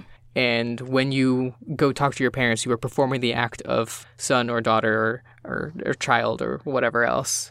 Uh, and you kind of become a different person in mm-hmm. every scenario mm-hmm. that you're in. And this is just another aspect of that. yeah it's really like we're we're very like unstable creatures you know because like so much of is so much of what we are is is reliant upon like doing you know? Like we can't even when we're you know being there is that that you know uh whatever type of verb tense you know the ing of it. There's always there's always movement even in stagnation you know? Yeah, I, I almost want to push back against the idea of unstable and just just liquid, or because I feel like yeah. unstable implies like that we are set to fall apart at any moment, and I feel like for the most part we just slip into another role. yeah that's a good that's a good uh term to use liquid yeah We feel the shape of whatever role that we're in. hmm yeah To to to really use the metaphor. Ah, ah, visual metaphors are so wonderful, you know? Yes, Glorious. But that's a whole essay unto itself, which I feel like could happen uh, after you read Pact and Pale. So uh, so do that. Yes, I'm very excited about that. Also, I totally didn't mean to, but I was thinking about the concept of like literalizing, Mhm. you know, like becoming like tangible. And and Yeah. I feel like so much of the way that like costumes function in Worm is that sort of like making making tangible pieces of of individual identity. Um, Oh yeah. specifically i'm totally skipping to the very end because but i really liked this point so i'm going to bring it up now um, is uh, like a huge amount of particularly this book i think but i mean it's it's pretty prevalent for like a lot of a lot of the story is um, like clothing and like costumes are are this sort of they're not just like a reinforcing or like a reflection of identity. They're like when they change there is this like they they become the like material you know image of like moral or behavioral transformations of the characters. Hmm Right. so like the the the civilian i'm i'm gonna jump ahead and go to the civilian piece of it um of of taylor. Like her her sort of like evolution of of civilian clothes really sort of reflects her own like mentality and like how she fits into her body and to her like uh her leadership and like positionality within the group and like within her different like wi- within the variety of of relationships that she has. Um because the first the first sort of like transformative moment um is back when her and- Lisa are shopping where they're talking about it and she's kind of like oh i don't know like i this isn't what i usually wear like i can't i can't imagine myself in this because i because it's like crop tops and like all of this and like there's um lisa's talking about she's like you you you have the capacity to like make these bold choices and i'm giving you these like physical pieces to sort of like you know wear it until you can sort of thing that very Yeah. like the very Castiglione sort of thing of like you can don this this you know get up or whatever um and by doing so you can sort of like place your mind in a place that that you know allows you to make those more you know daring decisions. I think her wearing different clothing like that certainly influenced her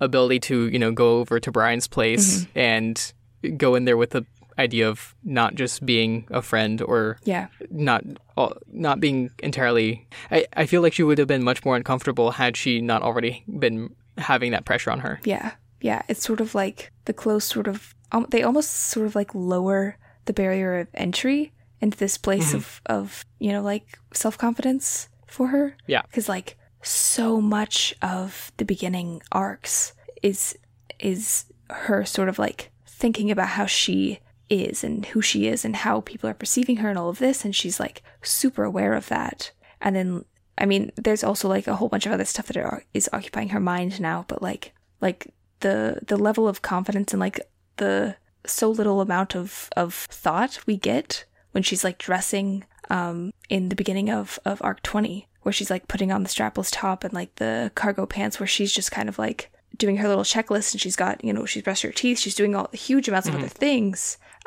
Yeah, they're not even decisions. They're just, yeah it's just kind of she's just putting on clothes. and then she goes downstairs and her dad's like you're going to school like that? Like what are you doing?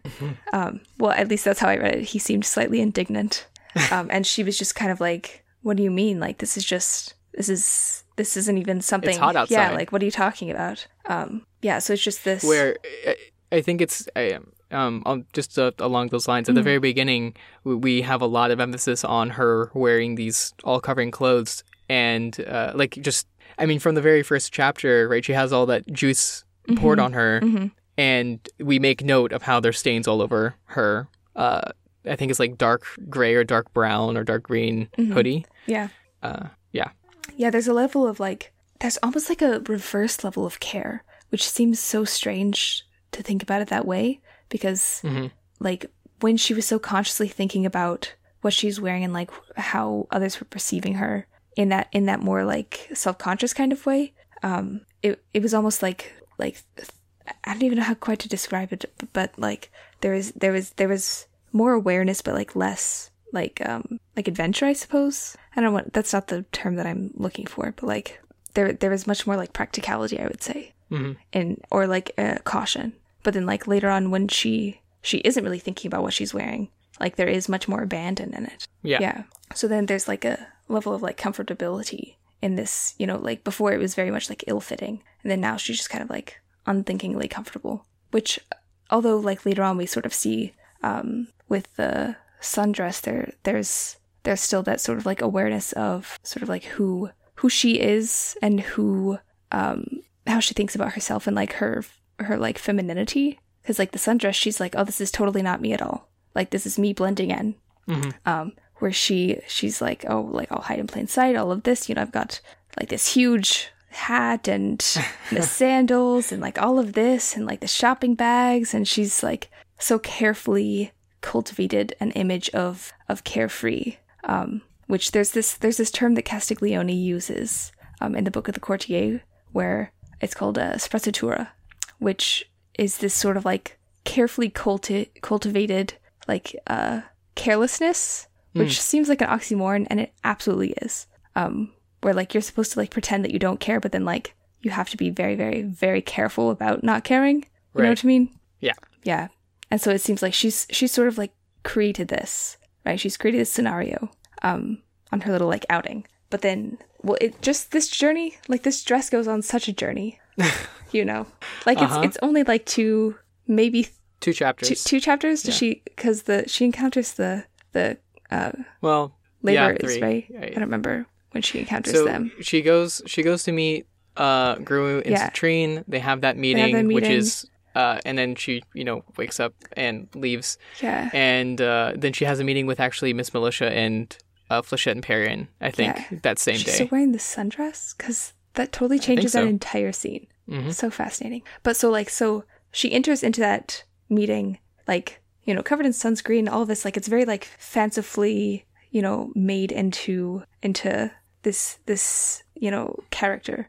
I would say um you know the sundress character, and then she like goes about business. You know, kind of confronts this emotional moment between her and Grue um well between her and Brian. And then we awaken and and it's on like she she kind of like re like um adorns herself with with the sundress. But then like now it's like grittier and like now it has like dirt on it and plaster and everything. And then she like has all the bugs all over her body kind of like Of clean her which is horrifying to think about well, I mean, they're basically like just a bunch of hands and I fingers. mean, they're her own that's true extensions just of like her body. the concept of just like the visual image of this I mean, they are still bugs, and she didn't exactly wash them yeah they're still like before. bugs. I mean, it's both horrifying and also like really fascinating um, and striking because she's kind of like clothing herself in both this like this facade that like has sort of like been you know revealed to be so right. This person that she's like dressing up to be isn't like that's not who she is, but like it's still there's there's elements to it that are her right. So now she has like the bugs and and she's she's sort of like taking on this in less of like a um a theatrical way, I would say because now she's like got to go about business again. Um, Right. yeah, but yeah, and then I, I feel like also the bugs sort of like contribute this sort of confidence that she didn't have when she was wearing just the sunscreen and summer dress, right? And then when she's like headed back, she has all of this like physically on her body, but then also she has like the construction workers come and like sit around her. So it's this almost like extension of of her like authority on Yeah. her way back. Although I think they were doing it, I think, because, uh, well, I actually, don't remember. I don't remember which way it settled. If it was just because she's a girl traveling alone or because they recognized her. Yeah. I can't remember. Yeah.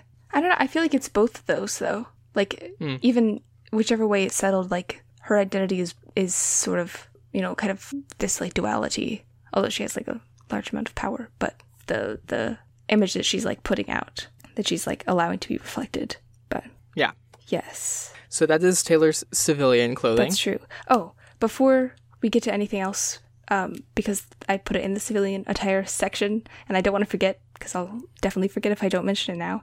Um, is uh, during Arc Twenty Two, the the whole like we were talking about the like procedural things that she was kind of dealing with like with the shower and like having to don the clothes that she was handed and all of this like she's when she's captured at the PRT. yeah when she's at the PRT held, held at the PRT. she has been like stripped of like all the material pieces of her identity, right? Of every single one of her identities. Um, I mean, previously, like we had that sort of like starting to devolve in um, arc twenty with the high school scene, but um, uh, yeah, in the in this whole arc twenty two, she's sort of like there is this this like defamiliarization of herself just by by going through these like particular um, motions that are kind of like acting upon her body, you know, like on upon her mind in the way that like the seed has definitely like kind of created those things to do.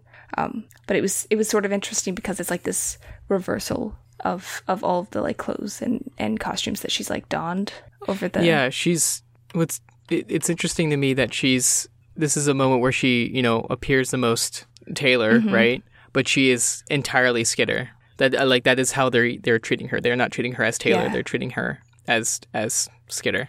Yeah, it's particularly um, interesting, sort of like uh, tearing down. I think of my entire argument about about costumes and like how they how they contribute to like identity. Where like with her, like all that has been taken away, but like they're like she still is who she is. You know, like she still holds the like intrinsic pieces of herself, and like no no amount of like material you know defamiliarization will be able to you know take those pieces away because they're sort of like embedded within her. Oh, there was this wonderful thing that I read earlier about the concept of like space inside oneself. You know, like you gotta Uh-huh. like you don't have space outside of yourself, so you must build space within you, but not like you know like on this you know physical plane, but like just like space to exist and think and be. Haha, without Okay. the ing. Um, but like yeah, I feel like I feel like that's kind of what she she has been sort of doing in the addition of all these like she's she's sort of been like preparing herself. I feel like, and I feel like every single one of the parahumans sort of have been preparing themselves to like kind of building this like interior self because they live so much of their life in this sort of like like um shifting between identities. You know, there has to be like pieces of themselves that they hold on to. Yeah, what are those consistent things that they yeah. Mm-hmm. I think I think one thing the the only object I can imagine that stays with Taylor all the time is her glasses Yes. Yeah, I wonder about those. You know, that's just because she put them in her goggles too, Mm-hmm. Yeah. which I think you could easily use as a metaphor for how she continues to view things in a bully uh, victim dynamic even when she's in costume Yeah. because her vision is literally that of her past Mm-hmm. self. Yeah, she can just sort of like she stays within the mentality, like the grooves and the path she's like already ridden so deep that like she can't really like unthink that. Mhm. Yeah, but okay. So costumes. Before we get terribly off track, and I definitely am going Yes. a very long time. I'm sorry. That is okay. I mean, this is a fascinating topic. We, we honestly we could we could do a whole like we, the whole episode could just be about costumes, Costumes and so looking at them in different ways. Yeah. Yes. Yeah. But main points. Main points. Okay, so there's a variety of different ways that like that you know the use of costumes are like used, and I feel like uh, uh the whole of like the parahuman community is sort of like they're reinforced by these costumes, like material garb, I would say, or like you know raiment or whatever. Um, has like two different things. Like both it's it's sort of like obscuring or like mystifying individual identity or like specific identities, um, and then also like contributes to the creation of like a second or other self, right? Yeah. Um, that's what it does like on an individual level, but then there's a whole nother level of of sort of like a, accumulating I would say like social capital, you know, where um because they they well not like explicit of like, oh we're all gonna wear like this specific sign or like this specific color scheme or I mean I guess they sort of do that some, but like the they they can act as sort of like classifying into groups, you know, like thematically. Yeah. Yeah. Hey, uh, actually, uh, like uh, Accord notes when he meets the the, the teeth, or mm-hmm. I, I'm pretty sure is basically like. I think this was mentioned in other places, but basically on how teams often like they they won't intentionally have a theme going into it, but just because they're around of other around a bunch of other people, they end up in subconsciously imitating or mm-hmm. taking elements from one or another, and so they end up looking thematic if they're like a team that has been around for a while. So like the teeth, even though they like never ever like you know really, I mean they like to look scary, but it's not like mm-hmm. they're making fashion choices. They end up you know using a lot of skulls and other and red and Yeah. other things like that. Yeah, it's very much like a like an old married couple sort of thing, or like a owner and dog, where it's like you kind of inevitably mm-hmm. end up looking like each other. You know? Yeah, yeah. Yeah. I I think the Undersiders are another great example of that, where when they bring another. I- At the very beginning, there was no talk of like this is how we look, right? Th- There was none of that. But by the time they bring Parian, they're like, okay, you need to change your costume to be black and threatening. Yeah. That uh, their their costume saga um is is a really interesting one to me because they all had like individual costumes before, and there was like a conversation like way at the beginning with Taylor about like making costumes, right? For like others because they were all like intrigued by by her like spider silk, right? And and there was that conversation, but it didn't really come to fruition until like way later, um, Yeah. until the 15, I think. fifteen. Right before Coil. Mm, yes, yeah, where they all kind of like gathered, and then she sort of she was sort of like thinking about it um after they after they fought the Slaughterhouse Nine, where she's she's kind of like lamenting, you know, that she hadn't like better outfitted the team, um, which I think was a really particular, uh, a really peculiar, I think, observation in my mind, I suppose, because I was she was so very mm-hmm. like dead set at the very beginning of like you have to be the one to figure out about your costume and like you know it's it's this like do or die of like you should probably make it because if you don't, then you're lame, or like if you like put it together with stores and you like looked dumb, and, and she was very concerned about this concept of like not looking cool or sleek or whatever. cool. Yeah, yeah, yeah. It, I mean, we yeah we we've previously mentioned a lot of those moments of like she's worried about looking cool or or not looking lame or not sounding lame Yeah. that carry over from from high school when uh, she's fighting giant monsters know. and and murderous people and she's still concerned about just sounding dumb. Yeah. But then like later on she's sort of like she's much more geared towards the the uh, practicality of it. I wonder what the last time that Taylor refers to herself as saying something or being lame Hmm. is because I think that would be an interesting moment to find. I don't know if I can think of any beyond the Leviathan attack. I think I feel like there must be a few. I think there I think there must be like a couple places, but not many more. Cer- certainly by the end of the Slaughterhouse Nine arc, I think she's done. Yeah, well, because she's she's sort of like fully come into her role as like the leader of Yeah. the Undersiders, and I think at that point she's kind of like, "There's no time to be worrying about these things. There's so Yeah. much other stuff that we got to do." Yeah, but it, it, the the thing that I really wanted to note about her like crafting everyone else's dress, like all their costumes, is that um, she closed her team kind of like Accord in the terms of like she's the one that's like putting everything together. Oh, which I mean, for her, it's much more like it's about the like care and protection of like her friends and all of this, and she like. I feel like though there is like an underlying s- like similarity of like the control over the the materiality, I would say, or like Yeah, probably. You know what I mean? At least subconsciously of like yeah, I don't think she. kind I don't think to she would yeah. like actively be like there is this because she has that whole conversation with Rachel of like, well, Rachel's like, well, what are the strings attached to this? Because like I never get gifts without strings, and then she's like, well, nothing, you know, like it's fine. But there is, I mean, even if there's no other intention besides like I've made you a costume, now we are a group, and you can't leave the group, sort of thing. Like I feel like I feel like that sort of gift can't be totally unattached. You know what I mean? Yeah. Yeah. uh, I mean, Rachel certainly would find it much more difficult in the wake of that to just take it and leave. Yeah, yeah. It's Yeah. sort of it's sort of like a a token of like loyalty or like a guarantee of loyalty. Because I feel like that's kind of what Yeah. happens with Parian.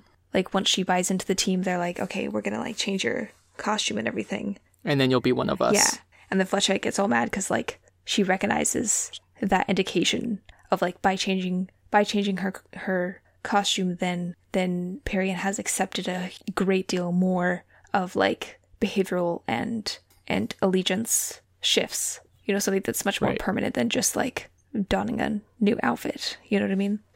Mm-hmm. Yeah. I, I want to note real quick something that um, we haven't really talked about, Clarence, is how uh, Flechette is sort of joining the Undersiders. Yes. Yeah.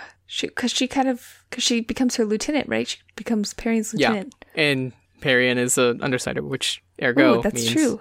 Oh, I just yeah, wanted to note is- that. that is something very. Oh, I'm kind of excited about that because she's she's a fun one. Yeah, yeah.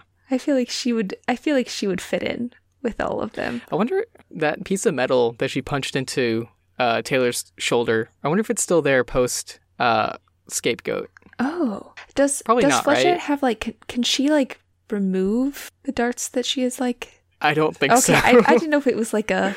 I think she could like she could cut it out because her power would just like cut through everything around it. Yeah. But uh, yeah, no, uh, I don't. She can't just like plop it out. Yeah. No, because it's bonded. Oh, ugh, horrible, but also very cool. But go on. Anyways. yes, very Anyways. cool. Sorry, I interrupted.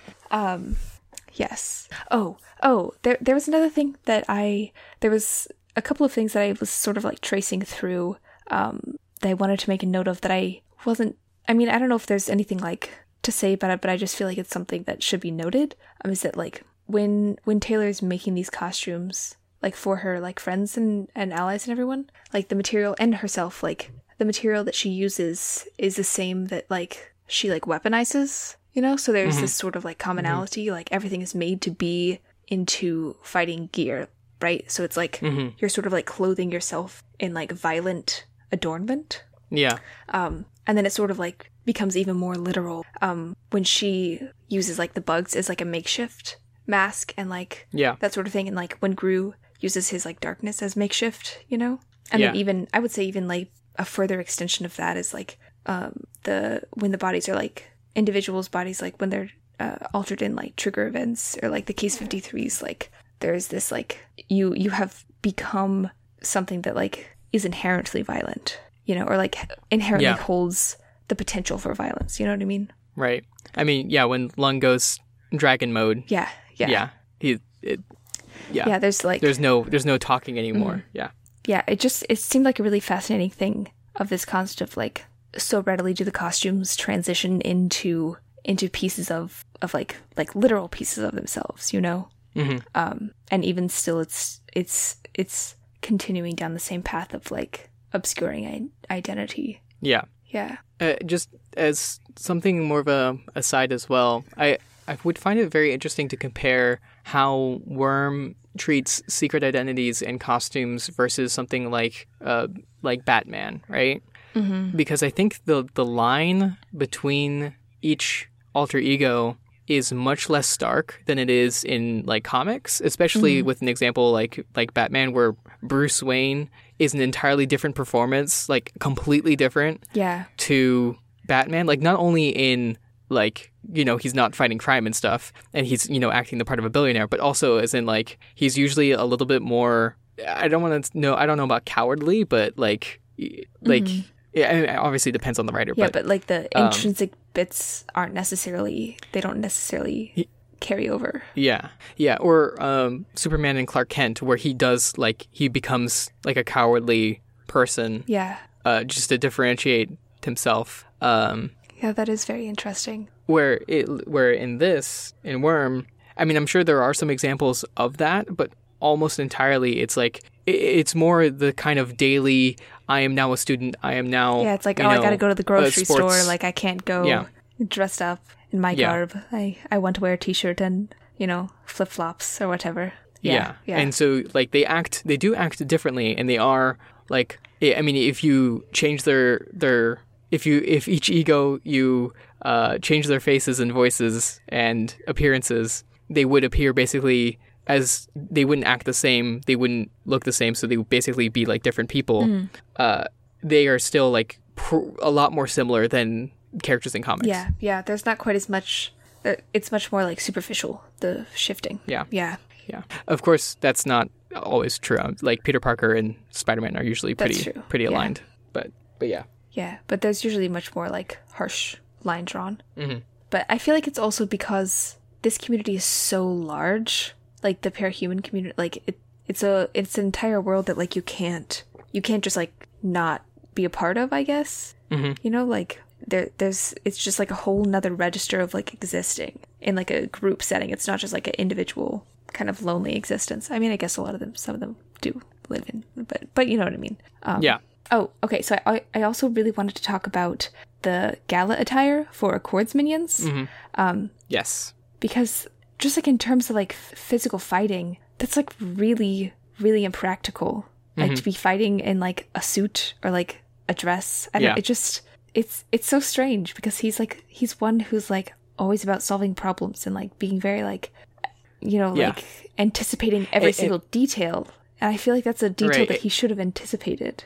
And they're not they're not even like actually they're they're super armored suits or whatever. no, it's- or actually they actually hide a bunch of knives in them or anything like that. No, they're just this is just very nice clothing. so peculiar because it I wonder if like after every outing they basically have to make a new one because it's been stained with mud and fire and stuff. yeah like i mean how do they how do they like go about transport do they like walk around do they take the bus i don't know and they're like what do you do anyways we don't need to go into the details of it but what i wanted to pick out specifically um was what it said about like because he's he's always like needing to solve every problem right? And he's like seeking out these like very specific um individuals that that well if we look at like citrine right he's like there there is this sort of like embodiment or like i feel like there's a commentary about like like idealized beauty and like his definition of what is perfect is is like a very l- limited definition you know what i mean where it's like there's specific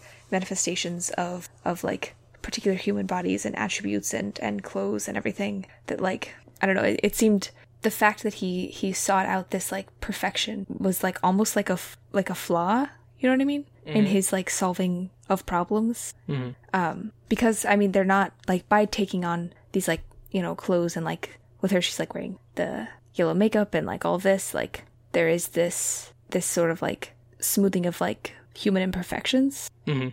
into like this idealized beauty that doesn't really like exist. Yeah. You know, He- just wants to bring the world into order, which includes every human body around, yeah, even though order is not really something that can be yeah, attained. especially with human bodies. Like we're like it's so disorderly and and I don't know, like Yeah, I mean, he's bothered by like everything. I mean, she ends up breathing a little bit too hard because uh, I don't know how to say this, but because of you know the effect that he's having oh on yeah, her, yeah. and it that ends up bothering him a little bit too. yeah see like I, I don't know like it's he's like searching for perfection in places that it like it doesn't exist you know which i suppose that's sort of like his life that he's like stuck searching for like order in a place that is absolutely no order at all it's full of chaos Yeah, just as an e- extension of that, and go along, going along with uh, costumes, when the travelers meet him, Mm-hmm. right?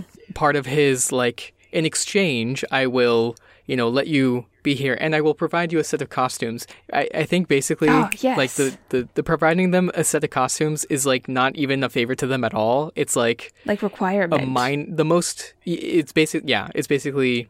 I need you to look themed. Yeah. I, I cannot have you not be themed like this. Uh, Yeah, it's very Yeah. much like this like prerequisite of like any sort of interaction with him, which I feel like does speak to like if he's if he's like having to like actively change individuals to make them into this like more ordered, you know, uh aesthetic, I guess. Mhm. Um I guess that that speaks to like the looseness, I guess, of group, you know, like themes.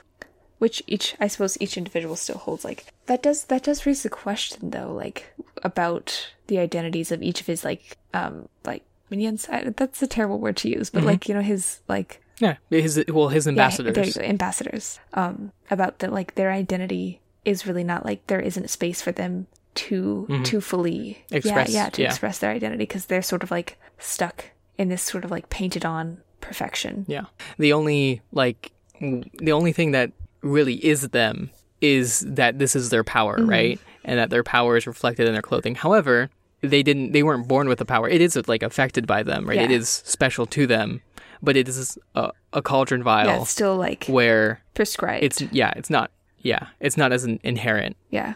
and it's like immediately controlled with a with being requiring a name and a costume and things like that that Accord chooses is what Mm-hmm. yeah, I'm saying. yeah, everything is like placed upon them or like handed to them, and their Mm-hmm. their agency is kind of taken away. Yeah, they don't get a chance to make it their Yeah. own. But okay, so we're going to do the very end of. I had some other things, but I'm not going to talk about them. I just want to talk about the Weaver costume, if that's all right. Yeah, of Okay. course. Um, yes. Okay. So the Weaver costume at the end is particularly interesting, I think, because we've we've sort of like in terms of like identity, we we've sorely we've sort of been like shedding identities as we go along. Taylor has because like first she said she she's like she kind of discards her identity as, as Taylor completely. Um, or she I I wouldn't say she like completely discard. She kind of tucks it away and is like Sure. this isn't going to be a public identity anymore um, and then sort of like Yeah. goes along as Skitter for a while, which like there is like a very significant shift in her behavior, like her inhibitions. She's sort of like fully embraced her identity as villain and like warlord or whatever. And then once she reaches the end of it, and she kind of goes through this sort of like like you know stripping away of identity in terms of like material um, adornment um, during the the cell arc, she sort of like is like creating this space. I mean, not during the arc, like that's very like full of tension and all of this, but like by the end of it, she she has she has enough space to sort of like you know place upon herself a new identity. Because I mean, it seems seemingly she we, we we sort of postulated that she could have been like chewing along on the concept of of Weaver for a while, right? Yeah. so i feel like it's something that perhaps she she has she has been making room for you know and then now she has this like you know new costume and like this you know uh rebranding of herself i would say um sort of the the costume sort of like acts as this like you know a way to like discipline her body to sort of like remind herself into That she's no longer Skitter. She is Weaver yeah, now. yeah. Or, like costume, you know, like her costume meaning sort of like, you know, precludes, I think, um, her actions. You know, um, Yeah. Before she becomes a hero, she's already wearing the hero costume. um, there's another piece to that that was very important. Oh, oh, the other thing about it is uh, she doesn't make it. Yeah. She's Yeah. given it um, by Dragon, uh, which I feel like is very significant because she made like a huge deal about the concept of her making her costumes, and like throughout she's like been the one to to sort of like change things around and like make sure that she like she she has been the sole you know um, maker of everything that she wears and like you know her utility belts and everything. Like she's always thinking about her own ability to to you know hone her her you know um, array of like options you know?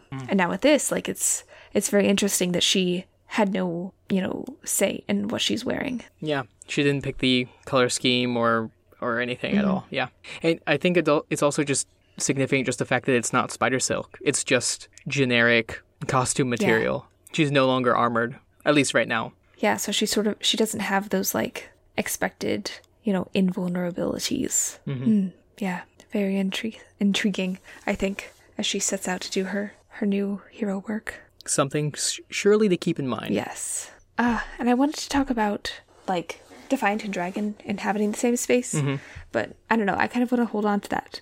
Yeah, I think I think that's something that will definitely come up again, and we can kind of use the understanding of costumes and stuff that we've understood here uh, the next time we talk about that. Yeah, for sure. Yeah. Okay. So I'm gonna leave it open because I feel like I feel like there's more to say about those 2 Yeah. But yeah. So that's my sort of very long treatise about about costumes. You know, and it's funny. I think that's just like a good starting point, Yeah. right? Like we have. I don't think we've even explored everything that we can talk about with Taylor and yeah, I costumes. know. Much less, you know, all of the other I know. characters. There's just so much that you could like delve into.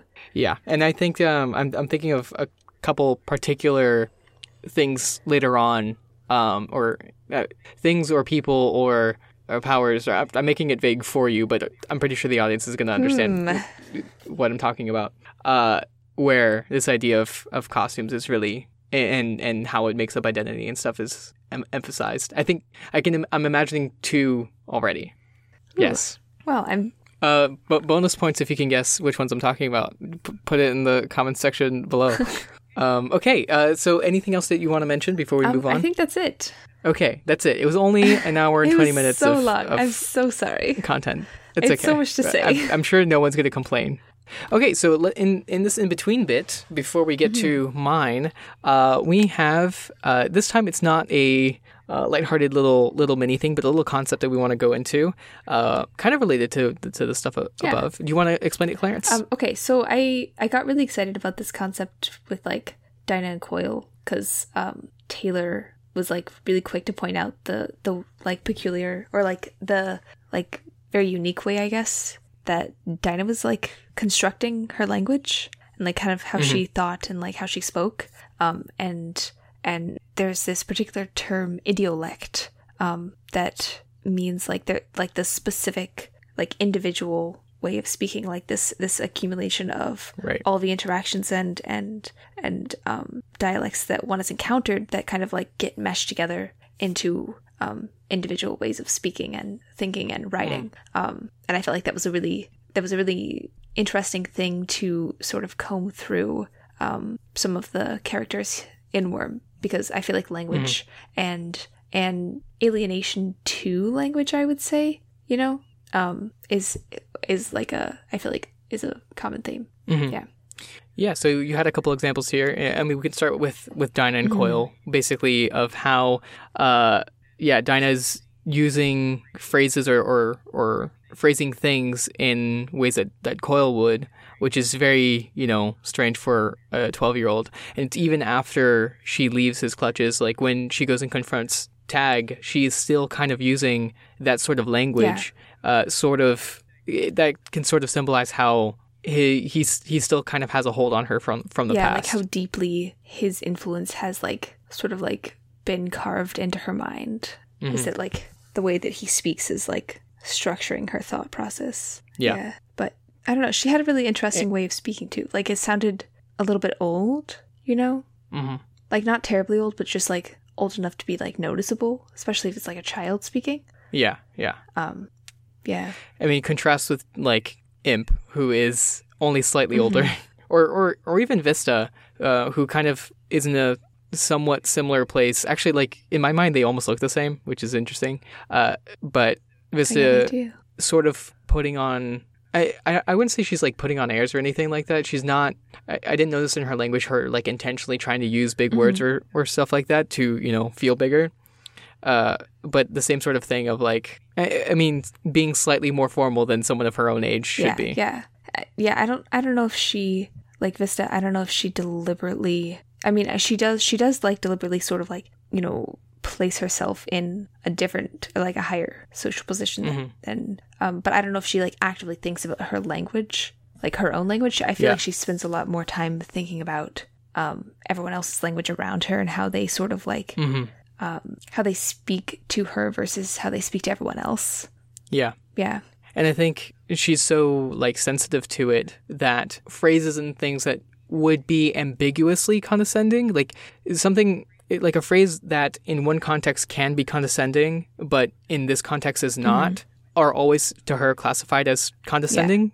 Like with when she talks to Yamada, like some of the things that she's like, like when Yamada talks about, um, you could be a, a field therapist, uh, like Yeah. there are certainly contexts and people who would say a phrase like that in a very condescending way, but Yamada is not using it this way.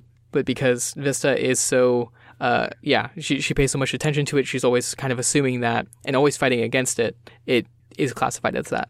Yeah, yeah, yeah. She's like she's just like hyper aware of how she's perceived, and and sort of like alters her herself um, accordingly. Yeah.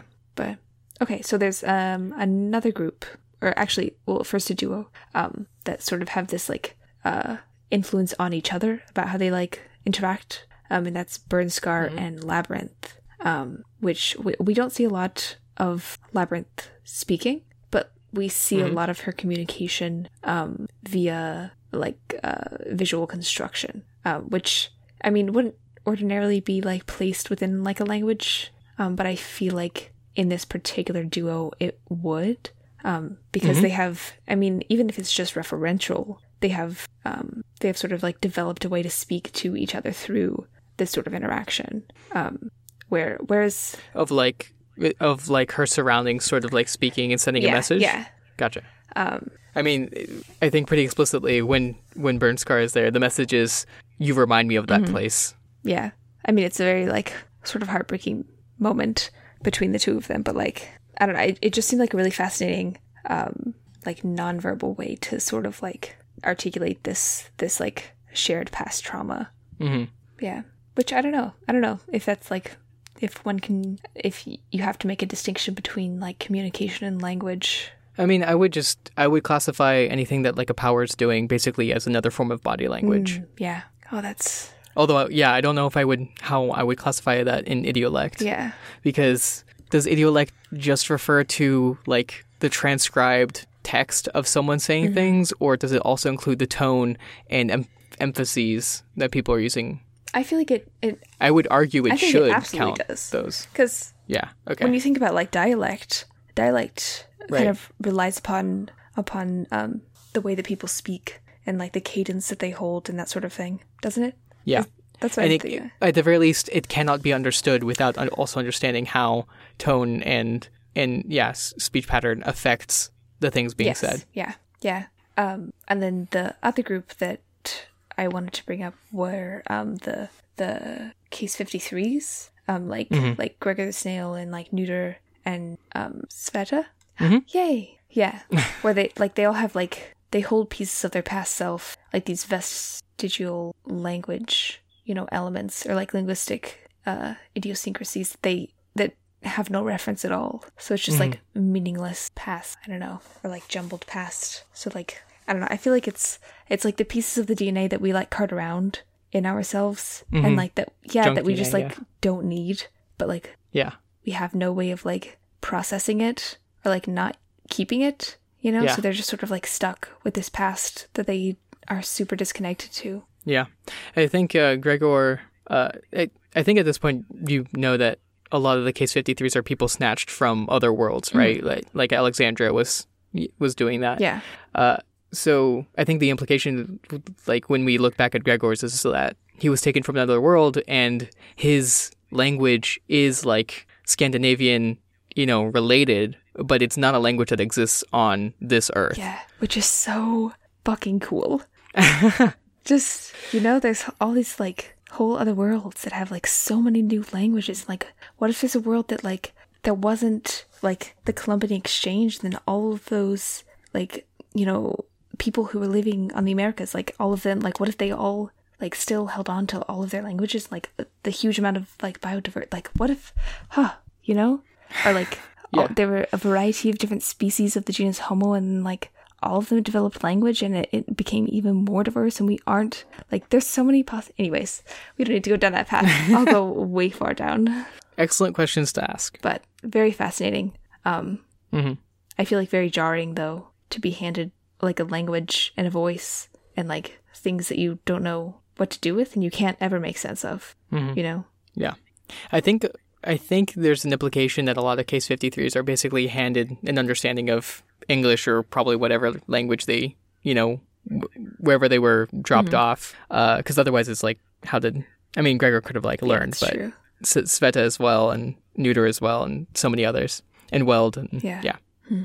It's interesting. I don't think Weld has an accent that we know of. Oh yeah. I mean, I think he might have like a maybe a New Yorker accent, but yeah, cuz like how old was he? I think he was like just like three years younger or something than he is now or something. Wait, relatively recent that he was dropped Mm. Yeah. off, but he wasn't like a child Okay, either. okay. So he didn't really have too much time to sort of like develop into Yeah. Although I don't know. Accents can get acquired really fast. Mm, that's true. At the very least, we don't have any mention of him knowing any other languages. Yeah.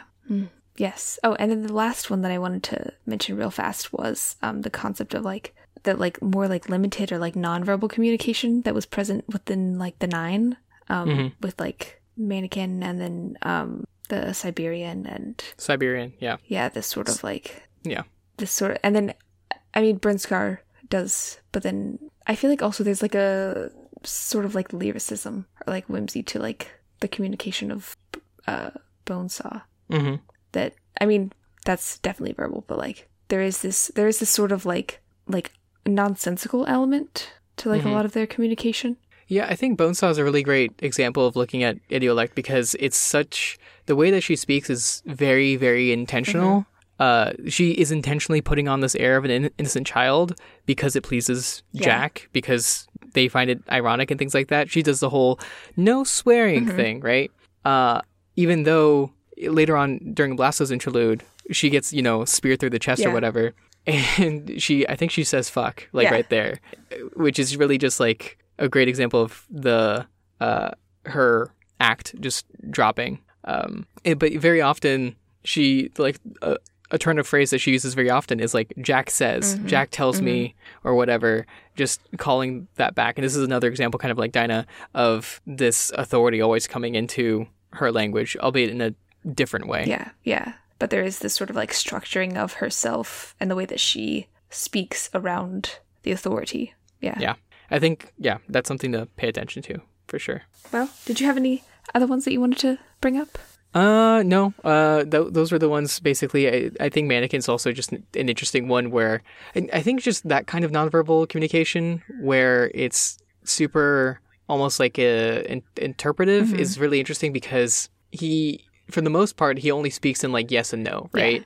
Uh, like it, when he's talking to Armsmaster, which kind of ends up because these people are kind of guessing at what he's trying to communicate. It sort of becomes where they are speaking for him and they kind of have influence over what is said because you can kind of imagine where someone says something that is close but not exactly what he meant or what he was what he would have said if he could but he just says yes anyway because it's like yeah that is something that i want to agree Yeah. to I, I do want you to understand that message even if it's not the one i was currently trying to set out right now oh that sounds Another so example- well he kills the people that don't get it right so uh the the other one that i uh am thinking of is of course victoria in the asylum oh yeah yeah yeah where and it's entirely someone else. It's not speaking for her; she gets to choose. But yeah, Yeah. Uh, a lot of in- interpretation in this extremely. I, she has to modify her language probably to be as short as possible because otherwise it's exhausting. yeah yeah I mean, it's exhausting as is, but Yeah, the language element is you can't really be verbose.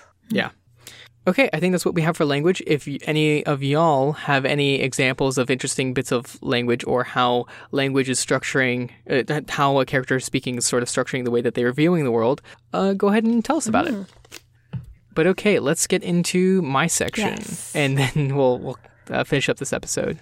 Uh, so I'm going to be looking at. I wanted to talk about the rhetoric of place and basically use Worm as a way to learn how we can use an understanding of rhetoric to look at the world and kind of the messages that we are receiving when we go to places. And memorials, uh, in particular, there's there's three memorials in this section uh, up to the section of Worm um, that I'm Yeah. thinking of uh, that just happenstance have all to do with Leviathan, which I think is just a fun coincidence.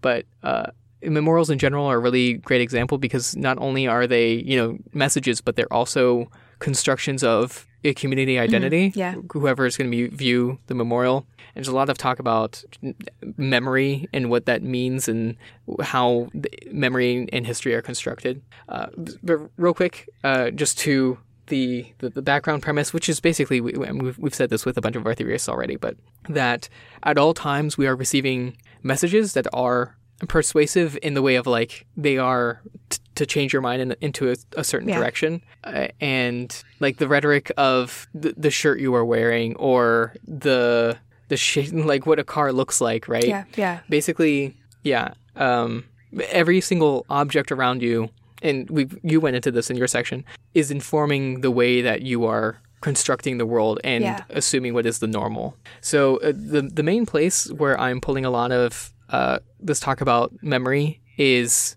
Uh, a book called Places of Public Memory: The Rhetoric of Museums and Memorials, uh, which is edited by Greg Greg Dickinson, Carol Breyer, Carol Breyer, and Brian L. I think Ott is how you pronounce that. It's a really it pulls together a lot of theorists um, into who who are talking about this sort of thing into one location. Yeah. Um, Which Clarence is always so nice. Yes, yeah, it's very it's it's convenient. In our rhetoric teachers class, uh, we went over uh, this sort of thing. We, we talked about. Uh, I, I, I'm sure you wouldn't remember the name because I already have forgotten. Um, did I write it down? We talked about But it was basically talking about like a how the French are how memory and uh, yes, uh, yes, the national history, memory the differences the between memory and history Mm-hmm. and how they interact. So she is like cited as a source in this Yeah. book. So like I remember I was actually reading through it and I was like, wait a second, I've read this before, and then I looked down at the uh, handout that I Yeah. Mm-hmm. had, and I was like, oh, that is exactly the same. Interesting. Anyway, um, so the point that there's a lot of stuff about just places in general, but emphasis on museums and memorials as these really intentionally constructed spaces that are usually constructing a past and Yeah. different forms of the past. So, uh, from from the book, quote: uh, "All symbolism harbors the the curse of mediacy, for it represents, not represents, represents, or perhaps creates the reality it purports to capture or copy." Yeah. So basically, it, this is more applicable to museums, but it, it does to memorials too, where they are trying to represent something else, right? A museum, you know, has an exhibit on, I don't know, I mean, what's something that would be applicable? I don't want to say like the Holocaust. That's that's like much, but Um, uh, let's say like we could say the Civil War. Let's say Yeah. the Civil War. That's a that's a good. It, it, it harbors enough controversy to, to be significant. Uh, where entirely depending on like what objects are brought out and where the emphasis is, it's an entirely different construction of that yeah, war. yeah, Of I mean, if you're if it, uh, an exhibit has more evidence of uh, like the the injuries or uh, the kinds of weapons that were used, you know, that that shows like the the violence of it. But you could also just as easily bring out letters from soldiers or uh, uniforms and things Yeah. like that to kind of sh- portray it and make the the war feel like a romantic thing. yeah, yeah. Or could there there could be like a whole other narrative of like the medicine of the war and like you know versus like the contemporary how like how how behind America was versus like other like you know medical progressions. There's so many narratives um, Mhm. that can be constructed in Yeah. in like the pieces of the past that we have. and there is no way to completely capture the past as it Mm-hmm. Yeah. was.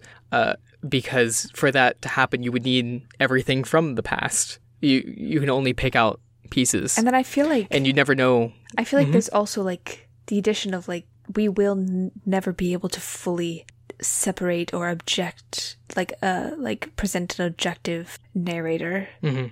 because whoever Yeah. it is when re- like re- retelling a tale like you cannot take yourself out of the narrative you know because Yeah. you are you are bound by your own perspective no matter how much you you Yeah. intake and and you know present other people's you're still kind of stuck in your own mindset yeah Mm-hmm. When you look at a, f- a photo of the past, you are not just seeing the the past. You are also seeing the location of which you are seeing the past, and that does not necessarily like just the image of you know sitting at a desk or whatever affects the uh, affects your view of the past, but the knowledge that you are in this moment of the 21st century. You are viewing a artifact that has lasted throughout however long. Um, yeah, you you yeah, Yeah. you can't yeah you can't v- remove yourself from that. So uh, on that, people use the past and memory to construct and understand the present. Like that is the purpose of memory because understanding the past alone by itself, it, it's not it does not exist on its own. It always e- exists in a way that informs how we view the present. And so here I kind of want to go into the, the distinction between history and memory as these theorists speak of it. So history uh, is more emphasized on like the material evidence of like these are the events that Yeah, occurred, yeah. right?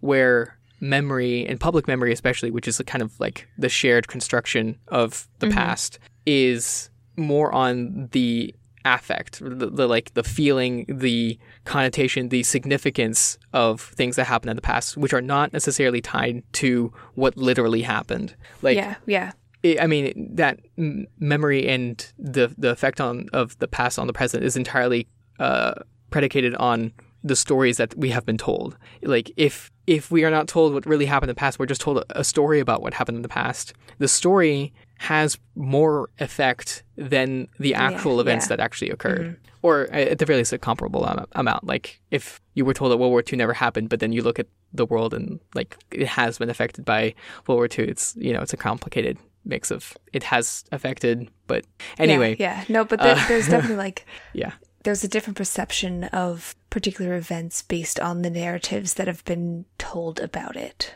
hmm hmm yeah. Um, yeah So um, the writers cite uh, David Lowenthal, who I don't know anything about. I just know he said it in this because I didn't do enough research. So, uh, quote, we select, distill, distort, and transform the past, accommodating things remembered to the needs of the present. The prime function of memory, then, is not to preserve the past, but to adapt it as to enrich and manipulate the present. So, again, emphasizing that when we're remembering things, it's not just to to look back and just see how it was back then. It's never done in a vacuum of motivation. It's you, it's always done with a purpose here in the now to explain how things are working right now, and that includes the the, the recent past, yeah uh, and that includes the far distant past. Uh, and it's always, as he's saying, changed from a past retelling to this one. The different things are emphasized and and brought out. yeah yeah Um, i feel like uh, so last one.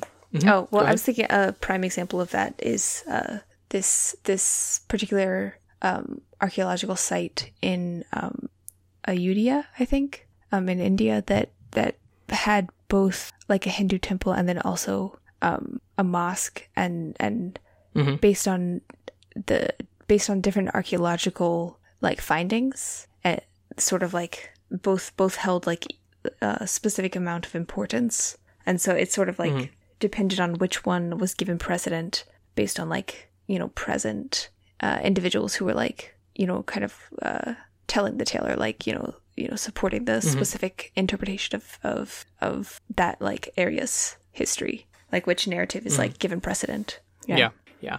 And uh, another important thing. So when I was talking about history, I was emphasizing the material. You know, the things that actually happened. It's also important to note that as we understand history, it also is completely impossible to fully understand and get the complete picture. So both memory and history are both incomplete and uh, malleable. And the word I'm looking for is not corruptible, but unstable Yeah, at the very yeah. least. Yeah.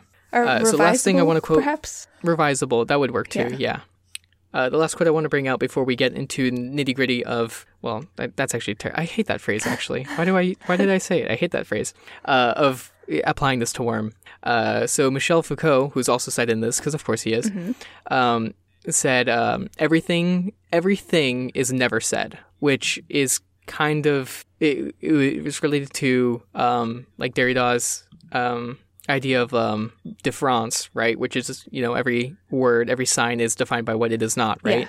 But in other applications, so quoting from the from the book, uh, rhetoricians can use this this phrase to understand as uh, that rhetoricians can use that phrase to understand uh, rhetoric and symbolism as formed um, as important and normal, right? Like the w- everything that is in this current moment is the normal. It is what is important. The fact that you live in this particular house or that you're listening to this podcast is normal.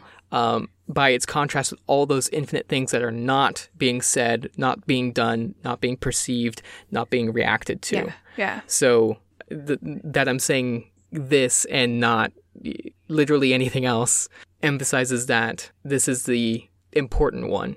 Um, and this is what is normal acceptable. Yeah. This is more applicable when we're looking at stuff like nations, right? Mm-hmm. Which are actually like, you know, totally, uh, co- completely unnatural and, um, intentionally created, but also like accidents and, Yeah. um, arbitrary. But because that we, because we live in them, they do Yeah. feel they natural and normal. Yeah. Right. Because they are not not happening. Mm-hmm. Uh, so let's go and apply this to Worm. So the, the three memorials that I'm looking at here are uh, the Captain's Hill Memorial, Mm-hmm. the portraits in the PRT headquarters, Ah, yes. and uh, the time bubble with the quote unquote three heroes trapped in it. Um, so on uh, looking at what is you know w- how uh, these these memorials emphasize what is present over what is not, right? And the three memorials that we do see, and the only memorials for the Leviathan attack that we know of, only parahumans are, me- are memorialized, Yeah. even though tons of civilians died. Uh, presumably, there's probably some sort of civilian memorial, or perhaps the Captain's Hill Memorial is intended to it's meant to like represent that, Yeah. right? the sort of like unnamed soldier sort of thing. Yeah, but in either case, it does emphasize that it is the heroes and villains who are represented, or it is the parahumans who fought that are the representations of all of the rest of humanity. They are the most significant members, and that is the normal state. The fact that it is their names and not everyone else, because they are the most important people here. Which, I mean, in some sense, I mean, they fought, but people still died, Yeah. right? Yeah. There's still there's still like an element of like public mourning Yeah. that extends beyond just like the ones who saved you. Um, in two out of three of these memorials, um, hero and villain are side by side, undifferentiated. Right. The uh, memorial is very, very intentionally, and although it doesn't really matter if it's like it, there's a political reason for how the memorial, you know, just has the names and nothing else, but. It doesn't really matter that there was a political reason. What's important is that it is this way. What is the message that is giving Yeah. off from that? Um, and it's essentially how I um, so that that's how it is on the memorial. In the time bubble, the three inside when when Taylor goes visits visits them, she says that the there's three heroes inside, but one of them, Alabaster, was actually an Empire '88 villain, and this is mentioned like during during the fight, Oh, interesting. but not at all during uh, when when she goes and visits. And I think uh, this is because they're like frozen at their moment of highest heroism, right? They're fighting Leviathan. You can't really get much more hero than Yeah. that, right? And that idea of when you fight a class S threat, you are no longer a hero or a villain. You are just a cape yeah. Yeah. and it reinforces that cops and robbers thing that like this is why you know we keep them around this is why it, mm-hmm. all all of the the horrible things that they've done it doesn't matter because they're saving us Yeah. I think another example of this that's not a memorial, but just of the concept is um, during the Leviathan fight, Bastion, who you know his backstory is he has some controversy for like being Mm-hmm. Yeah. racist, um, but he's still a hero. He sacrifices himself, um, which Vista has to do, which is not super cool, but. Uh, Yeah, that poor kid is probably walking that- around with so much. She's she has so much trauma. Oh yeah, yeah. She's already killed know. someone. She's yeah, and her power is not even murderous. It doesn't even affect people. Um, he did that in the hopes of post-fight having all his misdeeds and his sins like washed Mm-hmm. Yeah. away in in death. Um, Yeah, this sort of like martyr, not Mm. martyr like, but like sacrifice as as like absolution or something, yeah, or as like public Yeah. absolution of any crime. Yeah. And that idea is is reinforcing these memorials, but it's probably something that has been reinforced in memorials in the past too. So, um, extending off of that, though this is a feature of, of all memorials, right? It only values those who died or disappeared. It doesn't celebrate any of those who fought but lived. So, for an event like this, especially where a lot of emphasis is focused on the invi- individual rather than like uh, a war memorial where Yeah. there's tons of people, um, this definitely does put a lot of weight on that sacrifice. Uh, so while Class S threat participants definitely gain more like ethical clout, right? Where like Skitter certainly she throws it around in the cafeteria scene, Yeah. and heroes do as well, saying, "I've I fought Leviathan, I fought the Slaughterhouse Nine, I fought Echidna, I have earned my right to convince you of Yeah. whatever." But at the same time, it's not nearly. It, it's it's not it's not as much respect as the people who died fighting those Yeah. get. I feel like too, it's Uh, it- Mm-hmm. because in those moments there is a suspension of those identities and any sort of deed that Mm-hmm. is done outside of those moments. Like everyone becomes someone who who is fighting for the Mm-hmm. the entirety of the community in that moment. But then once it's Yeah. over, all of those strictures sort of like reappear, you know, and like the Yeah. weight and like the actions that Skitter has done outside of that aren't forgotten, you know? Yeah, Yeah. yeah. And I, I well, it it becomes part of the past. Which Yeah. yeah. But I I think that's uh, that uh, idea of transformation that you just mentioned of when they're fighting Leviathan that they are now all on the same Mm-hmm. team, right? Which you don't name hero or villain, you just named like the side of humanity. Yeah. Uh, the, that alabaster was frozen in the time bubble at that moment Mm. means that I mean he's not even actually dead yet, right? He's Yeah. just he's frozen. He's frozen in that moment where he is on our side, and so we kind of classify him continually in that identity, even if now we're no longer in that moment. We are no longer in the moment of fighting Mm-hmm. Leviathan, but because that is where he still is, Yeah, he holds on to that like moniker. he still is a Yeah. hero. Yeah, yeah. Oh, that's so interesting that they sort of just like adopt Um, that identity because mm-hmm. they're and they don't let go Mm-hmm. of it. Yeah. Uh, in the post um, Slaughterhouse eight, uh, Slaughterhouse eight, in the post Arc eight um, arcs, we don't really hear anything about heroes having any sort of memorials or celebrations like that gala that we had in, in Mm, Arc six, um, which to modify. There's a chance that we that it did happen and we just Mm-hmm. didn't see it.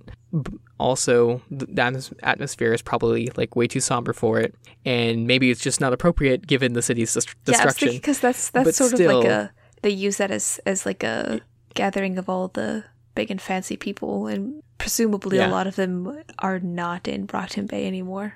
Um, Yeah. But uh, either way, I do wonder, like, what was the recognition given to the living participants of that Mm-hmm. Yeah. fight? Did they like maybe just have a somber like dinner or something, or I, like I don't know? Did they get anything? yeah. Was it just sort of like a let's move on immediately sort of thing?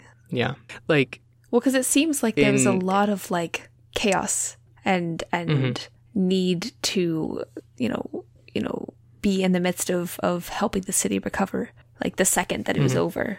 Um, yeah, so I feel like so many, and then like I mean, we see when we have the uh, the Wards arc where they like they're all so run ragged, raggedly Mm-hmm. Yeah. run. I don't know. Um, I feel like it would be so difficult to sort of like stop and have a moment yeah. to mourn. Yeah, and yeah, it, like in real life, for moments of enormous heroism like that, like the country rewards that by you know giving medals and having days dedicated to that and Yeah. stuff. And um, I don't think there's a Parahumans Day where they celebrate that they fought like Endbringers.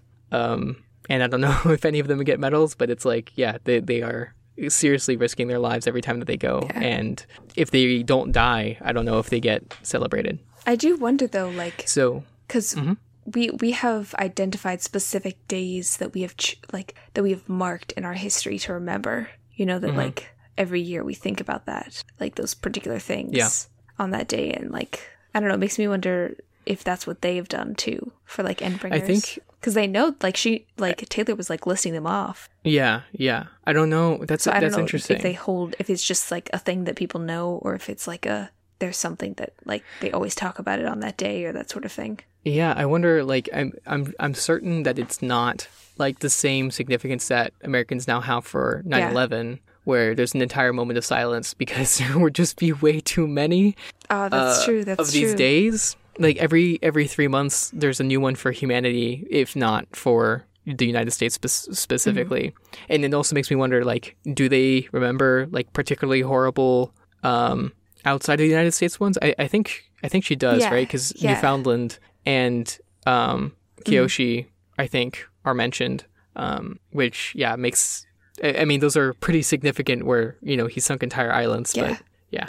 Um, so uh, as as a consequence, I think of this emphasis on sacrifice um, and and just death and death in general of these memorials as like the few places that parahumans are really really celebrated or really get a chance to be celebrated for this sort sort of thing. Um, like just to look at effects, we already talked about Bastion, you know, doing his sacrifice thing, but all, also related uh, Vista, right? I think when she's looking at her fellow wards memorials, she ends up, you know, imagining a future that ends inevitably in Yeah. death, and she she has that sort of fatalism. And I think the fact that yeah, the only time that members are remembered is after they've died, or, or yeah, yeah it's sort of it becomes like a like a like a expectation of like of course i'm Mm-hmm. Yeah. going to die that yeah. eventually you will give your life, yeah, for humanity, yeah. Uh, so let's get into each of those Mm-hmm. locations in particular, and so uh, I, I basically want to treat them as if they were real life objects and affecting real life people. So saying this, I'm acknowledging that these are not real life objects affecting real life people. They're they're in reality, their only effect is the effect on the narrative on us and the effects that Wildbow has chosen them to have on characters and the world. So, like, I'm going to be listing things that, you know, if you look at the text, maybe aren't exactly happening, but if they were in the real world, I think would be. Um, and it's because I think it's useful for us to practice on these fictional objects so that we can use this in the real world whenever we visit an actual memorial or museum or just look at a building, right?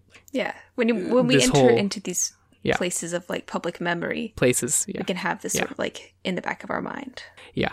So starting with uh, the Captain's Hill Memorial, um, the first thing I think is significant is its location. It's located on this hill, which is you know has a uh, history already in the in the city. Uh, I I don't know if this is mentioned in this part of the story, but it's hardly a spoiler to mention that uh, it's where um, basically the city is you know mythologized to have been founded there. That the, the captain of the ship or whatever yeah like planted is said that it would be founded there. Um, so it's already got this this this past, which now has the significant moment of a city planted atop it. Um, it's separate from the city, but within sight of it, and so it's like this place of memory is disconnected from the actual like Yeah. trauma that has Yeah. happened. Um, as it's one of the few places untouched by the aftermath of the, of the destruction, as if to say that like these deaths will not be blemished by the reality. oh that's very interesting Um, yeah, and it looks on it. It has this view of the city as if to say, "Look, this is what we saved." Yeah. Right. But at the time when Taylor visits it, it's pretty Yeah. ironic as the city was not saved that well. There's that giant Mm-hmm. crater in the middle, um, as well as just everything's flooded and probably like collapsing. But I think the idea is that one day far in the future, they'll have this like sort of beacon yeah, yeah yeah, and be able to look at the city and be like, we did save it. Look, like, these lives were sacrificed to give you the city that is now shining Yeah. over there. Um, and we've already mentioned the, the stuff about the names being under, undifferentiated. This just long list. Um, it's also just a, a little note of how this is more circumstance, but again, circumstance has you know effects rhetorically that all of the names are parahuman name, cape Yeah. name, and then secret identity if known and and Yeah. released. When very often they aren't. So for a lot of them, they were they're just remembered as capes and nothing Yeah. else. Yeah, it's interesting because it's Um, like their one identity has completely taken over everything. You know. Yeah. That does make me wonder though. Like, are there individuals who don't know that their loved ones are capes Mhm. and yeah, and they, they, just, disappeared disappear one day. Do they just like assume Yeah. that they just kind of were taken in the after, like in the? Well, what I think is even more of a question is if they were an out of town cape. Oh, oh, Yeah. that's horrible. So you're just sort of like left Yeah. in this unknowing of you know Yeah. somebody's never. Yeah. I, I expect a lot of them, a lot of like the immediate family members, the PRT, like would tell, Yeah. unless if like they were specifically told not to or something. But like, what if you were just like their coworker or something? Yeah, you just sort like- of wonder. Yeah, where'd they go? If they were a classmate. Hmm. Um, yeah. Uh, so moving on to the ward uh, portrait memorials. So if you remember right, these are um, I'm gonna just read the section. Uh, three feet high and two feet wide. The, the pictures were black and white, bordered by foot wide black frames. The pictures themselves were head and shoulders shots of uh, Aegis and Gallant, both in costume, masks on. She knew from her own experience that the pictures would have been taken in their first week on the team. Gallant looked so young. He had still been so young when the tidal wave had smashed into him and caved in his chest, only 17. And then she looks at her own picture, which she views as very childish. She, she hates that. So, um, number one, they are all in costume, emphasizing, of course, that important the the important aspect of the sacrifice is that of the superhero, not necessarily of the person and personality that is also Yeah. lost. Like a whole person is gone, but the important thing, the thing that we are memorializing, the thing that we are going to remember them as, is that Yeah. superhero that had the power action. and was saving people. Yeah. Uh, so this is also reflect, reflecting on Vista and all the other heroes. Um, this fact that Yamada laments that they view their powered alter ego as far more important than their simple civilian identity. Uh, and the other thing is that these portraits of them are younger, right? And it's it, it's them at this sort of peak of I, I, innocence sounds like too much, but it's like this intense hope of the future before any of them got a chance to grow jaded. Yeah. Um, it's like they are a new hero. They're here to save the day. They're here to uh, stay with um, everyone. And yeah, I mean, they're a kid hero. That's like the most Yeah. hopeful hero you can have. Yeah, it's really interesting that With yeah, it's their from their first week on the team hmm that there's just yeah, like I mean she's she's thinking about her like the childish of her image, but like I don't know, like there, I feel like there's there's like a naivety, hmm you know, to to an image that's I don't know, which I feel like it makes it even more painful. yeah, Is that Yeah. we don't we don't have the image of like the jaded, you know, seventeen year old. It's like this kid, and then it's just so Yeah. large, three feet high with like hmm foot wide frames, larger than like- life. Yeah, and it's and it's just their their face too. It's just like a portrait. So it's yeah, it's not Like, like, it's- a just a life size picture. Like the size of it is so imposing but Mm-hmm. then coupled with this like sort of naive young image of these two like it's it's very like like um uh juxtaposed i suppose hmm Yeah. Yeah. yeah, and they're just black and white too. I wonder how long they're intended to stay up. yeah Another significant, um, just a another little note is uh, Browbeat, which you might even have forgotten. Um, he's kind of a meme in the community of just being forgotten, but regardless, uh, seems vaguely he- familiar. So he it yeah, it doesn't really matter. He doesn't matter. so sad. So he yeah so he dies during the leviathan fight. The only other time we see him anytime before this i think is during the bank robbery where he doesn't really Yeah. do anything. Um and it says basically that he this was basically his first week like from and- yes. Oh i mean no, that's I another little shocker. yes. Yeah. From the time of the the bank ro- robbery to now is like one or two weeks Yeah. or something.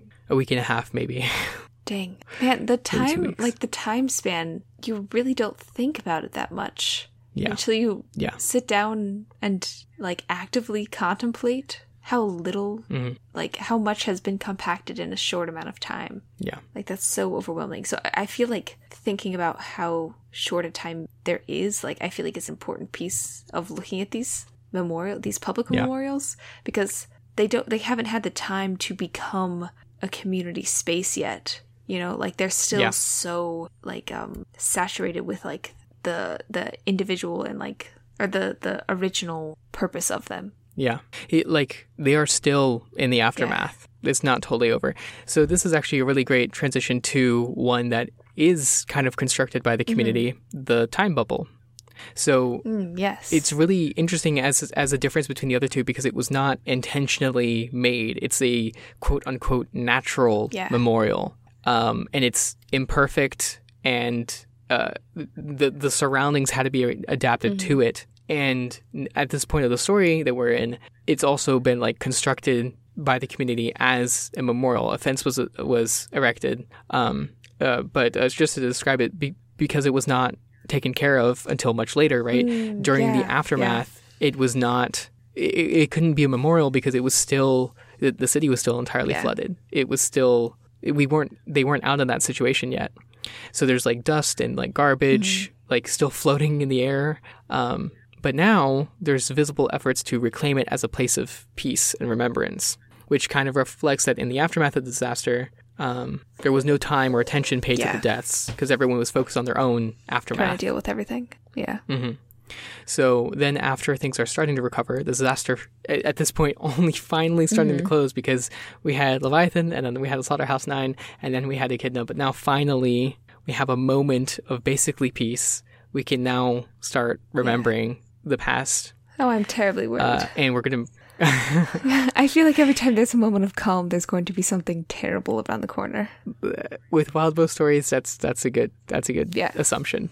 Um, so the construction of the past that the mor- memorial becomes changes from essentially it at any moment before it starts being reclaimed, it's essentially a mark of mm-hmm. failure, right? It's just, i I mean, a, a great thing to focus on here is that Dauntless, right, is trapped in it, and Dauntless was kind of like the city's hopes personified. Mm-hmm. They knew he was going to be their hometown hero. He's going to join the Protectorate. He's eventually going to become so powerful Yeah. and dashed to pieces. Potential lost. Yeah. Um, and we they can still see it. They can see their former glory right there, but it's completely out of reach. Yeah. Um, so, but now it's kind of a sign that things can maybe get better. The dust can be cleared away, and we can just remember the good parts of the Yeah. past. And while we won't have a Dauntless again, we can still get by. There's this petition, right, to cover the bubble in flower Mm-hmm. petals that it's rejected in favor of viewing the past as it was, even though it's also a constructed view of the past. Remember, one of them Yeah. is a villain, is a racist, is a Nazi. Yeah. Um, so thinking of this as like a real world thing, I would if like I approached a memorial like this in real life, or if I lived in Brockton Bay, I would make an analysis that basically to keep the time bubble around for viewing is sort of a sign that the city's inhabitants have not truly moved on, or they're holding on to that glorified Yeah. past, um, and they're still here, living still in that moment when Leviathan destroyed their homes. Yeah. They're still operating like they are in the aftermath. In this sort of like Mm-hmm. they haven't totally healed. Yeah. Yeah. Yeah. So that is what I have on those three memorials, but I want to just touch on some other examples of just other places. So as a contrast to the time bubble, the scar, um, Ah. rather than being visible, is encased in a quote squat, windowless, zigzagging piece of architecture, which is sort of a declaration that, at least at this point in time, it is not worth Yeah. remembering. Which kind of makes sense. The only things in it are a dead crawler and a dead mannequin, and a lot of really Yeah, because it dangerous doesn't, it effects. doesn't have like a lot of radiation. yeah, radiation and probably I think some like fires that are like forever burning. Oh my god. Um, yeah. It, I mean, it's all those Bogner Yeah, bombs. it's true. It's So- true. Which uh, is also what happened to those heroes, which is cool. um, so while a- and while some people did die in it, it's not constructed as a place of memory for like people who died to the Slaughterhouse Nine. And actually, I don't know if there's a memorial for that, but there I don't know. I feel be. like the like the cruelty of like the the Leviathan is a is like a citywide emergency. You know, yeah, capital E Mm-hmm. It's one emergency. event. Yeah, it's like an event. yeah, But then like with the Slaughterhouse Nine, it's something that's like it's so much more like intimate a crime and like death. You know, Mm-hmm. Yeah. because it's like they're so close up. Does that make sense? No, no, for sure. Uh, and and to me, it's also significant. It's a lot of little little small Mm-hmm. moments. Like, does each particular mass murdering need its own Yeah. memorial. I mean, in real life, like anytime there's a massacre of that sort, like you know when he attacks the the merchants, for example, or when they attack the merchants, it's not just Jack. Yeah. Um, He sort of like lets them loose. you know, tons. Yeah, yeah. So tons of people die right there. Like, is that something Mm-hmm. to memorialize that moment, or do we just do a memorial for like the ongoing weeks? And then you know, there's all those other people that died just generally in the aftermath of the city. Is this just an extension of that, or do we just need like a memorial for? Yeah, does or does it sort of like Leviathan yeah, does deaths. It, does does the Captain's Hill Memorial Mhm, take cover on that? Yeah, the Leviathan Mhm. plus everyone else, like plus the the yeah, you know extending aftermath? right. Yeah, when people escape this territory, which I'm pretty sure is where the the Mhm. bubble is, when they go see the bubble, are they also remembering the people that Mannequin yeah, killed? yeah. It becomes Yeah. It, it becomes less about like what is pres- prescribed to be remembered and more about what people bring to it. I think sometimes. Yeah. And like the once once there is enough room or like time um for for the memorial space to take on more meanings, I feel like that's the immediate sort Hmm. of next step is like things people taking their own grief, public grief Yeah. to like place. Yeah. hmm Yeah, there. I mean, we we see little signs of people bringing their own things to it. Um, where uh, she drops or Taylor drops off flowers at the bubble, and we see that there was like a a Dauntless po- poster, an action Mhm. figure. Um, and you you know you wonder what are what did those items mean to those particular individuals? Because it's not just like buy Dauntless; it's also buy my home, buy a city that wasn't wrecked by a giant monster. Yeah. Yeah. So there's a lot of other places you could do analysis. Uh, you could, and not just as places of, of memory. You could just do architectural kind of analysis of like what does it mean Mm. for Arcadia High to have all these hexagons, uh, and in in its um, windows, and the fact that it has like a Faraday cage and all these other things. Uh, What is that? Yeah. And they Inflict build a, upon they the build people who go a there. building around the portal, don't they? Or like they build like a Mm-hmm. throwaway. So they put uh, a big white tent up Mhm. first, and the implication is that more is being Yeah. constructed. Yeah. Yeah. Yeah, it's interesting because they're like um, creating, very deliberately creating like a secondary gateway, you know, mhm. to sort of like regulate. Oh, you mean like a gateway outside yeah. the gateway? Yeah, because hmm they they take on the you know ability to decide who gets to go in, who gets to go out. Right, because the because the the portal doesn't have a Mhm. lock, Yeah. basically. Yeah, So they're like building a door. and um, yeah, and, and if the uh, the PHQ, the the floating uh, headquarters that they had at the very beginning, had lasted any longer, that would be worthy of analysis. I think you could definitely be Mm. Like the moment where it crashes on on to the shores and this destroyed is just a moment where you kind of realize that the heroes can't keep you Mm-hmm. safe. The symbol of safety and defense is just demolished before the fight even begins. Yeah. And um, yeah, there's so many other places where you could do this sort of thing. I mean, you could analyze uh, Taylor's home. Huh. You could analyze the uh, coil Yeah. space or Accord space. I think actually would be a yeah, good one. cord would be a good one to Um, look at. or you could analyze uh, stuff in your own life. You can go to your school and look at the architecture and be like, what is this saying? What wh- like not and not just like in the you know English major way, but like what does it make you feel when you go into it? What roles does it enforce upon Mm-hmm. yeah, you? like how how does the space when you sort go of to like work and- Mm-hmm. dictate how you operate and how you move and Yeah. think about yourself? like like if you work in in cubicles right cubicles implicitly kind of tell you that you are one of many Mm-hmm. that like you're i mean they and there's like an they, implication they of reinforce surveillance. the message of hmm yeah because the, the yeah, top it's is like all open. is You open d- You yeah you, you like you are may prohibited be watched. from having the the privilege of of privacy. Yeah. right. And so, So many, many others. others. um so yeah i hope that y'all uh, can apply that to your own lives and maybe tell us anything that this has maybe helped you Yeah. realize. Um, but okay that's all i have for my section. And uh, we are now into the concluding area of the podcast. So we're going to go through our favorite powers. Where then we're going to go into some uh, themes and theories some some uh, stuff that people have told us about. Um, and then we'll close out so clarence what is your favorite power from arcs 18 through 22 Um, there was a lot of new ones, so it was very difficult to choose. Um, which is why I chose Butcher. Um, because there's so many. because it's so many. Um, yeah, Also, just like the concept of like having so many minds of in one head um, that's terrifying. is already like really interesting. Um, Mm-hmm. And then it's like worsened by the very end, where you know they they're all sort of like stuck in this hellish cage with Cherish. You know, hmm so it like Yeah. it, it just like exponentially increases the potential for her to leave and or escape. Yeah, Yes. and or escape. Pretty dark. Yeah. Pretty dark. But it's it's really Again, I fast. just- like I, I- don't know. It just seems like there's so like it'd have to be such a careful like collaboration between all of them. You know, like are Yeah. they are they like To not.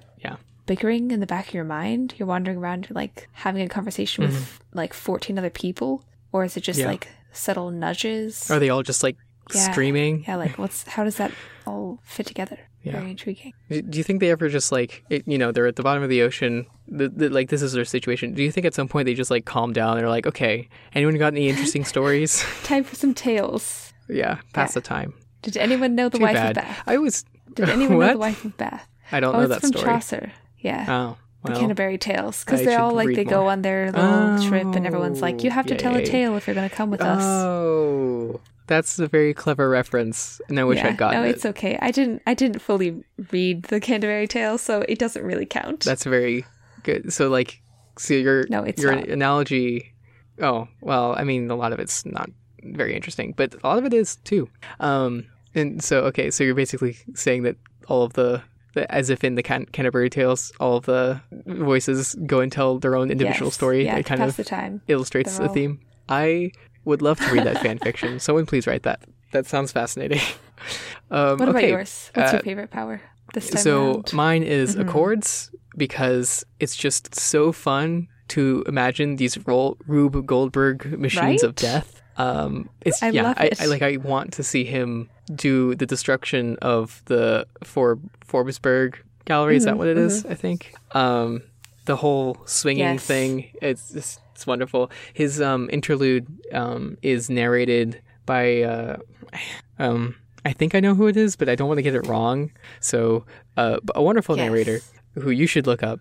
Uh and the way that he voices that one is like as he gets lost in his uh fantasies essentially he just gets more and more like fast paced and Ah. aggressive and it particularly the section where he describes the destruction destruction of the Forbesberg Mm-hmm. gallery it's just so fun because it's like and then finally uh the the, the the pendulum will, will slice across and demolish this disgusting uh, abomination of, of steel, bringing it all down in a resounding crash, and you can almost like hear the satisfaction in Accord's uh, voice of Yeah. like finally this thing would be destroyed. Um, yeah, so I want to see his power in action. That said, I would not want it Yeah. at all. I would not want obviously. to encounter him. Yeah, me Because, neither. I, like- w- I would I I would like to see his work post. I would like to see a video of it Yeah. happening. It's just I like that he he he likes order, and I, I like. Yeah. I am not. I am not Yeah. full of order. Yeah, Uh, yeah. That's the, the interesting thing is like if he, uh, you know, if he did a thing with a bunch of dominoes, right? They wouldn't just fall over and and fall over spectacularly. They would fall over and then all fall f- completely Mm-hmm. flat into a you know an image or whatever for easy Yeah, cleanup. of course. So yeah, yeah. So yeah, just all the fun.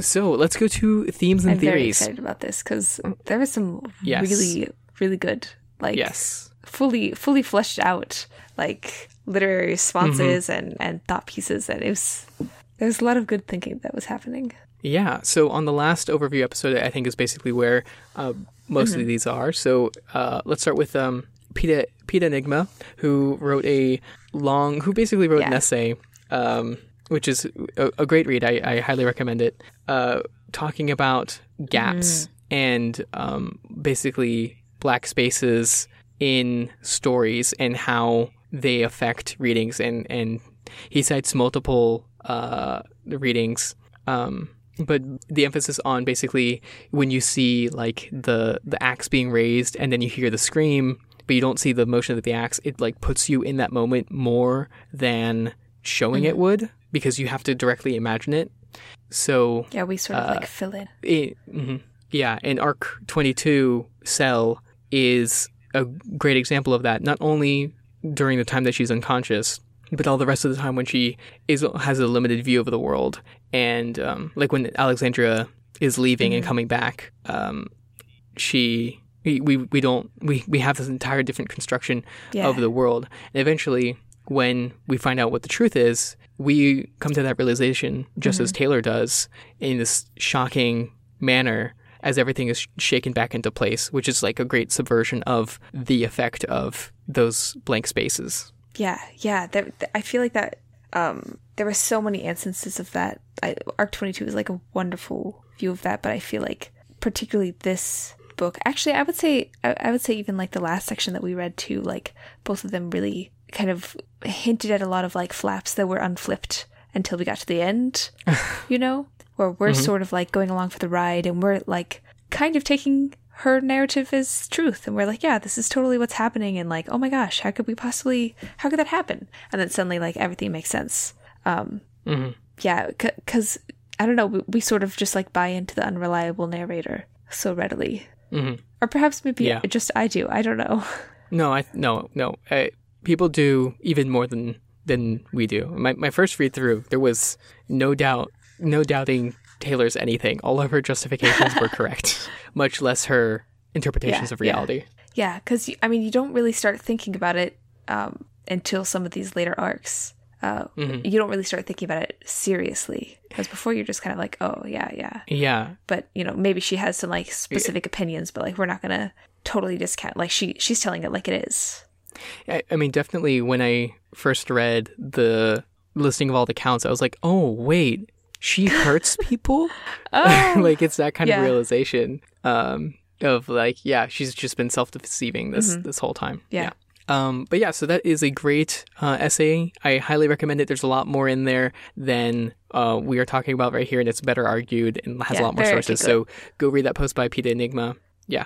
Um, so the next uh, two are from Mm-hmm. Seven, who uh, does wonderful essays all the time. In um, for We've Got Worm, they've also written a lot of really great essays on, on different characters. It's it's wonderful. Um, but um, this one is basically about Brian and Taylor versus like Grue and Skitter as like identities that are dating as a pair, yeah. right? So Megafire's argument essentially starts off um, that they used to view uh, them basically as like Taylor and Brian are not compatible. Yes. Um, or that that taylor and brian Wait. were that they were really good for each other but then skitter and Grue were terrible mhm. But it was the other way around, right? In the end. yeah well because it gets so like the moments that they that they are like identifying with their like parahuman and like caped identity don't match up Mhm. like brian brian embodies Grue much more in the beginning when he's sort of like trying to figure out how to be a leader and then taylor you know kind of bolsters that in the beginning right? But then he sort of like is is he hasn't really like sorted through his like emotional self. So he he hasn't realized that romantic um relationship until it's almost too late because after that he he kind of like goes through his you know second trigger and like re- he he loses that ability to like you know hold faith to his his caped identity um because that Yeah. security that he felt like was there is gone and then taylor sort of is like the flipped where like before she she didn't she wasn't fully like you know embodying her her caped self her like you know skitter identity until she kind of took over as the leader and then by that point she was doing a huge amount of other things and when he needed her to be you know emotional support and like like Mhm. put in When when he needed her to be Yeah. Taylor for she was Brian. off doing skitter things yeah yeah. Yeah. so they were just and he didn't feel like Grue because Grue Mm-hmm. is the, the the the strong one. The, he's he's the badass with the uh, motorcycle helmet, punching people in the face. He's but uh, Brian is the one that is scared and Yeah. traumatized, not only you know post Slaughterhouse Nine, but before Yeah, that yeah. too. Yeah, and yeah, that basically he before she she became leader. She used to like validate his sense of like being strong and Mm-hmm. masculine and all these other things and like treating him like a leader and yeah. Um, but now it's sh- she's Yeah, a leader yeah. now. and she doesn't need him Yeah. to provide Yeah. that yeah Yeah, it was really Mm-hmm. interesting reading of that. It was really, really well argued. I, I highly recommend that Yeah, people go there's read much that more like too. detail and It's- it's, much more fully fleshed out and articulated than how we were I think it's also it.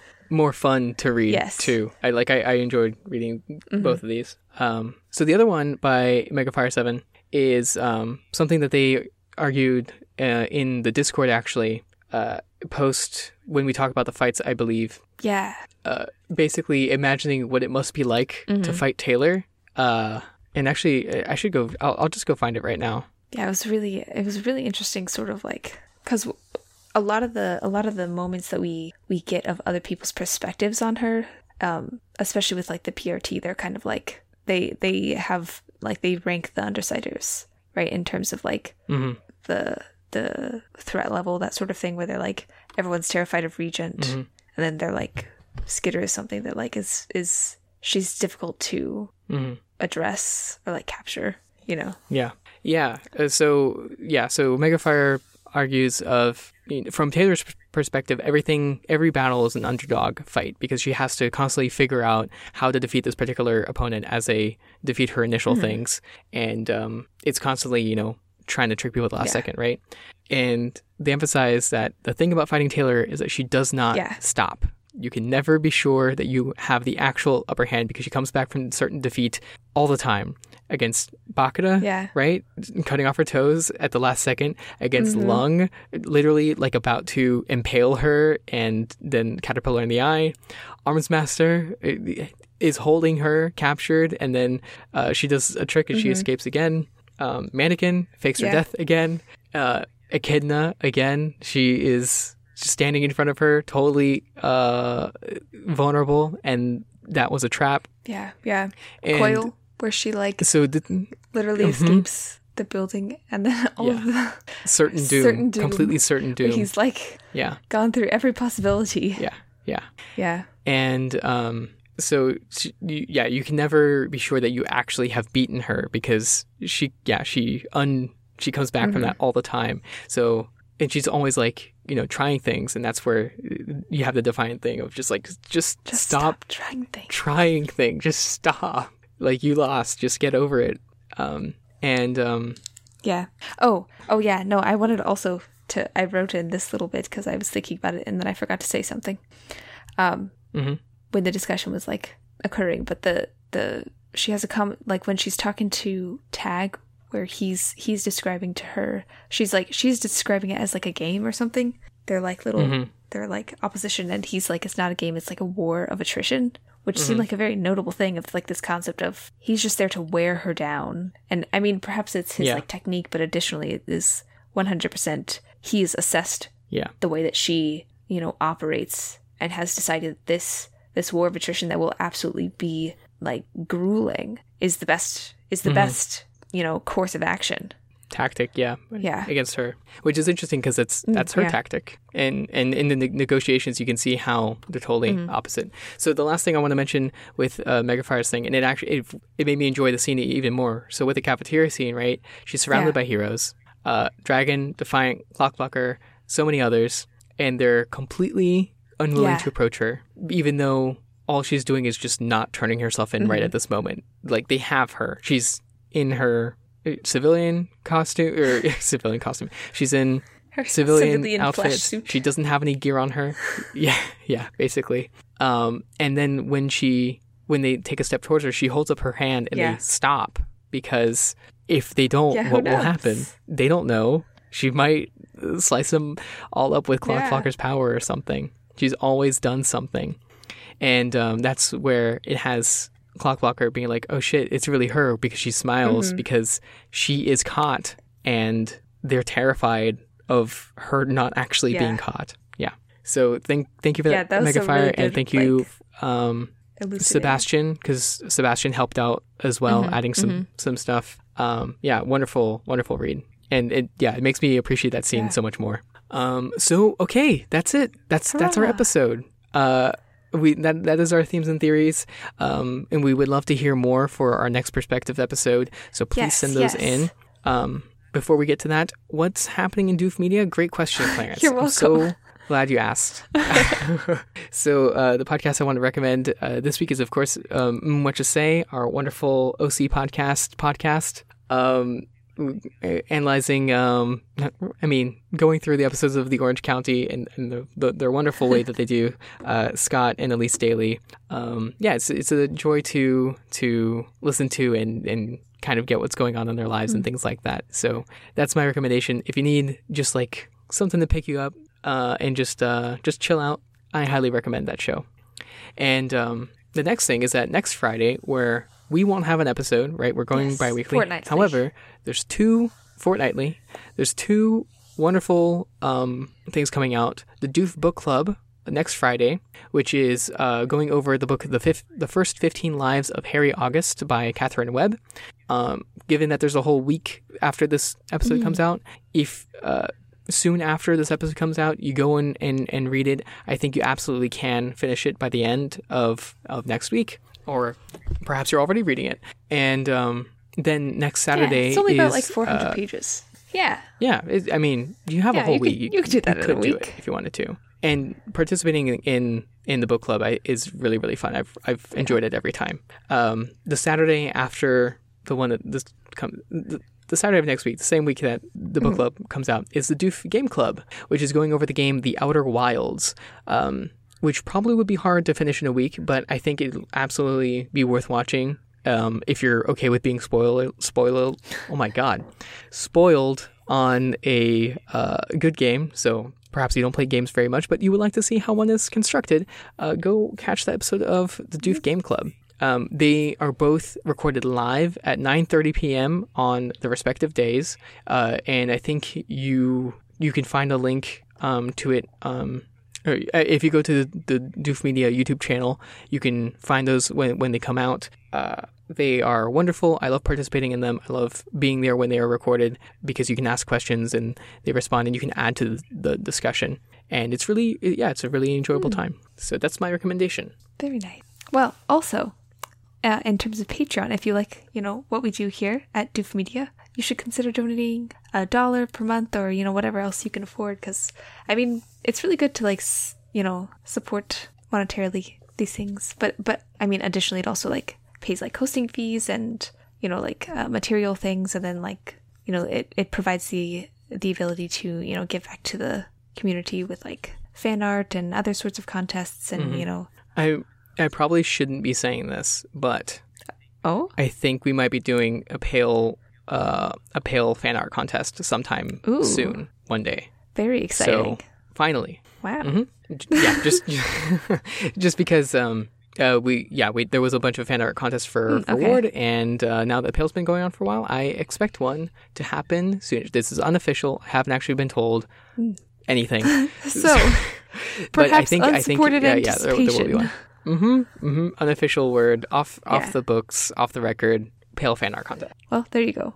Um, so you can go to patreon.com slash doofmedia and see all the great Patreon rewards we have. Um, I always forget to pick one. What's mm. a good hmm. one? I always forget what I've plugged recently. We should probably start writing them down. Yeah. Well, at the $20 level, um, you get to sponsor an episode of the Doofcast, uh, where you can pick a movie or short story for their for us to make a whole two hour episode on. I mean, not guaranteed that it's two hours, but you know, we talk a lot, so it, it almost always ends up that way. And uh, if you want to, you can request certain people to be on it. So if you want me to be on an episode, if you want Clarence to be on an episode to talk about your favorite movie or short story, um, you can do that. Just you, you just add it in there. Uh, and additionally, after you have your uh, your episode, as you continue on the uh, that that patron reward level, you get to um, have a vote in the uh, Doof Council. So you get to um, have a vote on one, basically one episode of the Doofcast per month, and also um, everyone gets to participate in this vote whether it goes into the Doof canon. So that's a, a really fun um, reward that, that is also available. Such great power. Mm-hmm. With great responsibility. Uh, Don't make Scott and Matt watch anime anymore. I am here. Jarvis and I are here. We like anime. You can ask us. You have you have willing enthusiasts. Mm-hmm. Yes. Yes. And there will be a bonus content for the ten dollar level Madoka Magica episode. Maybe three of them. Maybe one. I don't know yet. It's gonna happen. It's in the works. I watched it recently. It's, it's really good. Is that an anime? it's it's uh, anime. Yeah. It, was that the wrong article? Should it be the anime? it, I think it's an, An anime. anime. Yeah. Yes. Well, I wish you enjoyment of that. Thank you. Thank you. Yes. Also, also, please consider donating to Wildbow's Patreon, um, because Walbo is the you know like the author of all of these like author. great things that we read, and like you know like uh, he relies on like the income on this specific income to like make a living and continue producing, and he's like still writing. So we should definitely support him because supporting the arts is very important. Yes, That's right. And of course, if you don't have any money for Patreon, we completely understand, but there are plenty of other ways to help us out. Um, you can force a friend who is, you know, having trouble being entertained right now to read Worm. Or, as I do it because no one reads anymore, uh, just start reading it to them until they're hooked. And then they have to read it. It's it's a foolproof plan. It's worked on.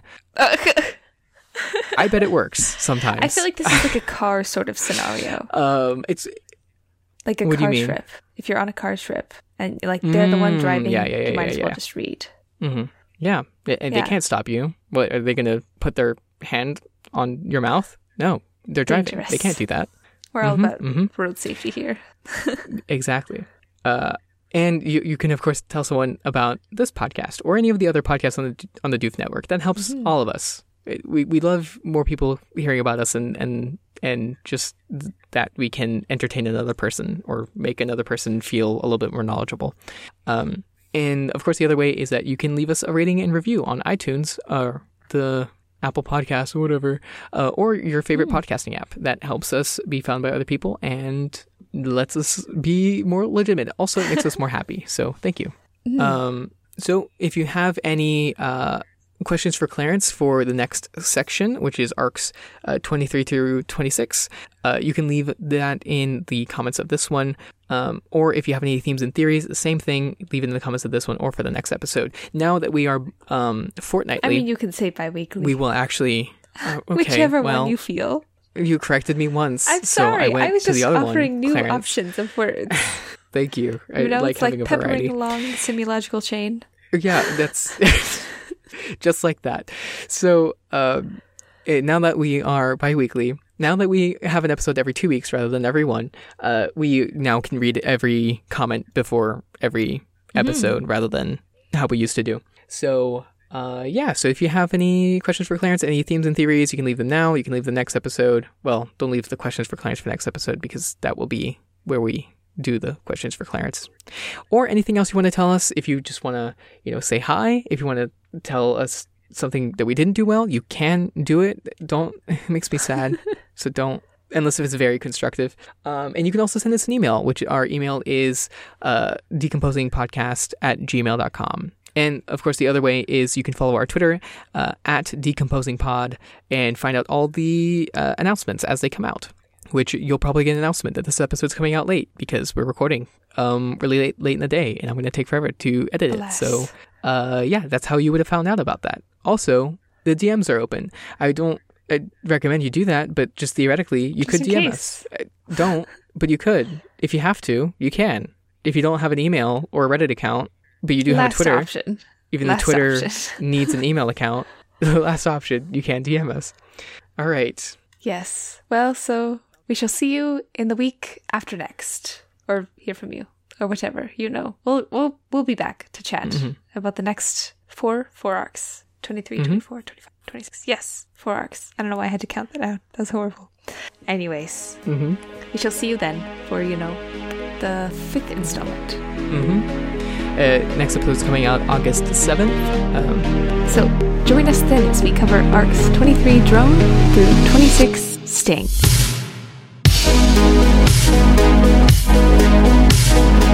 We'll be right back.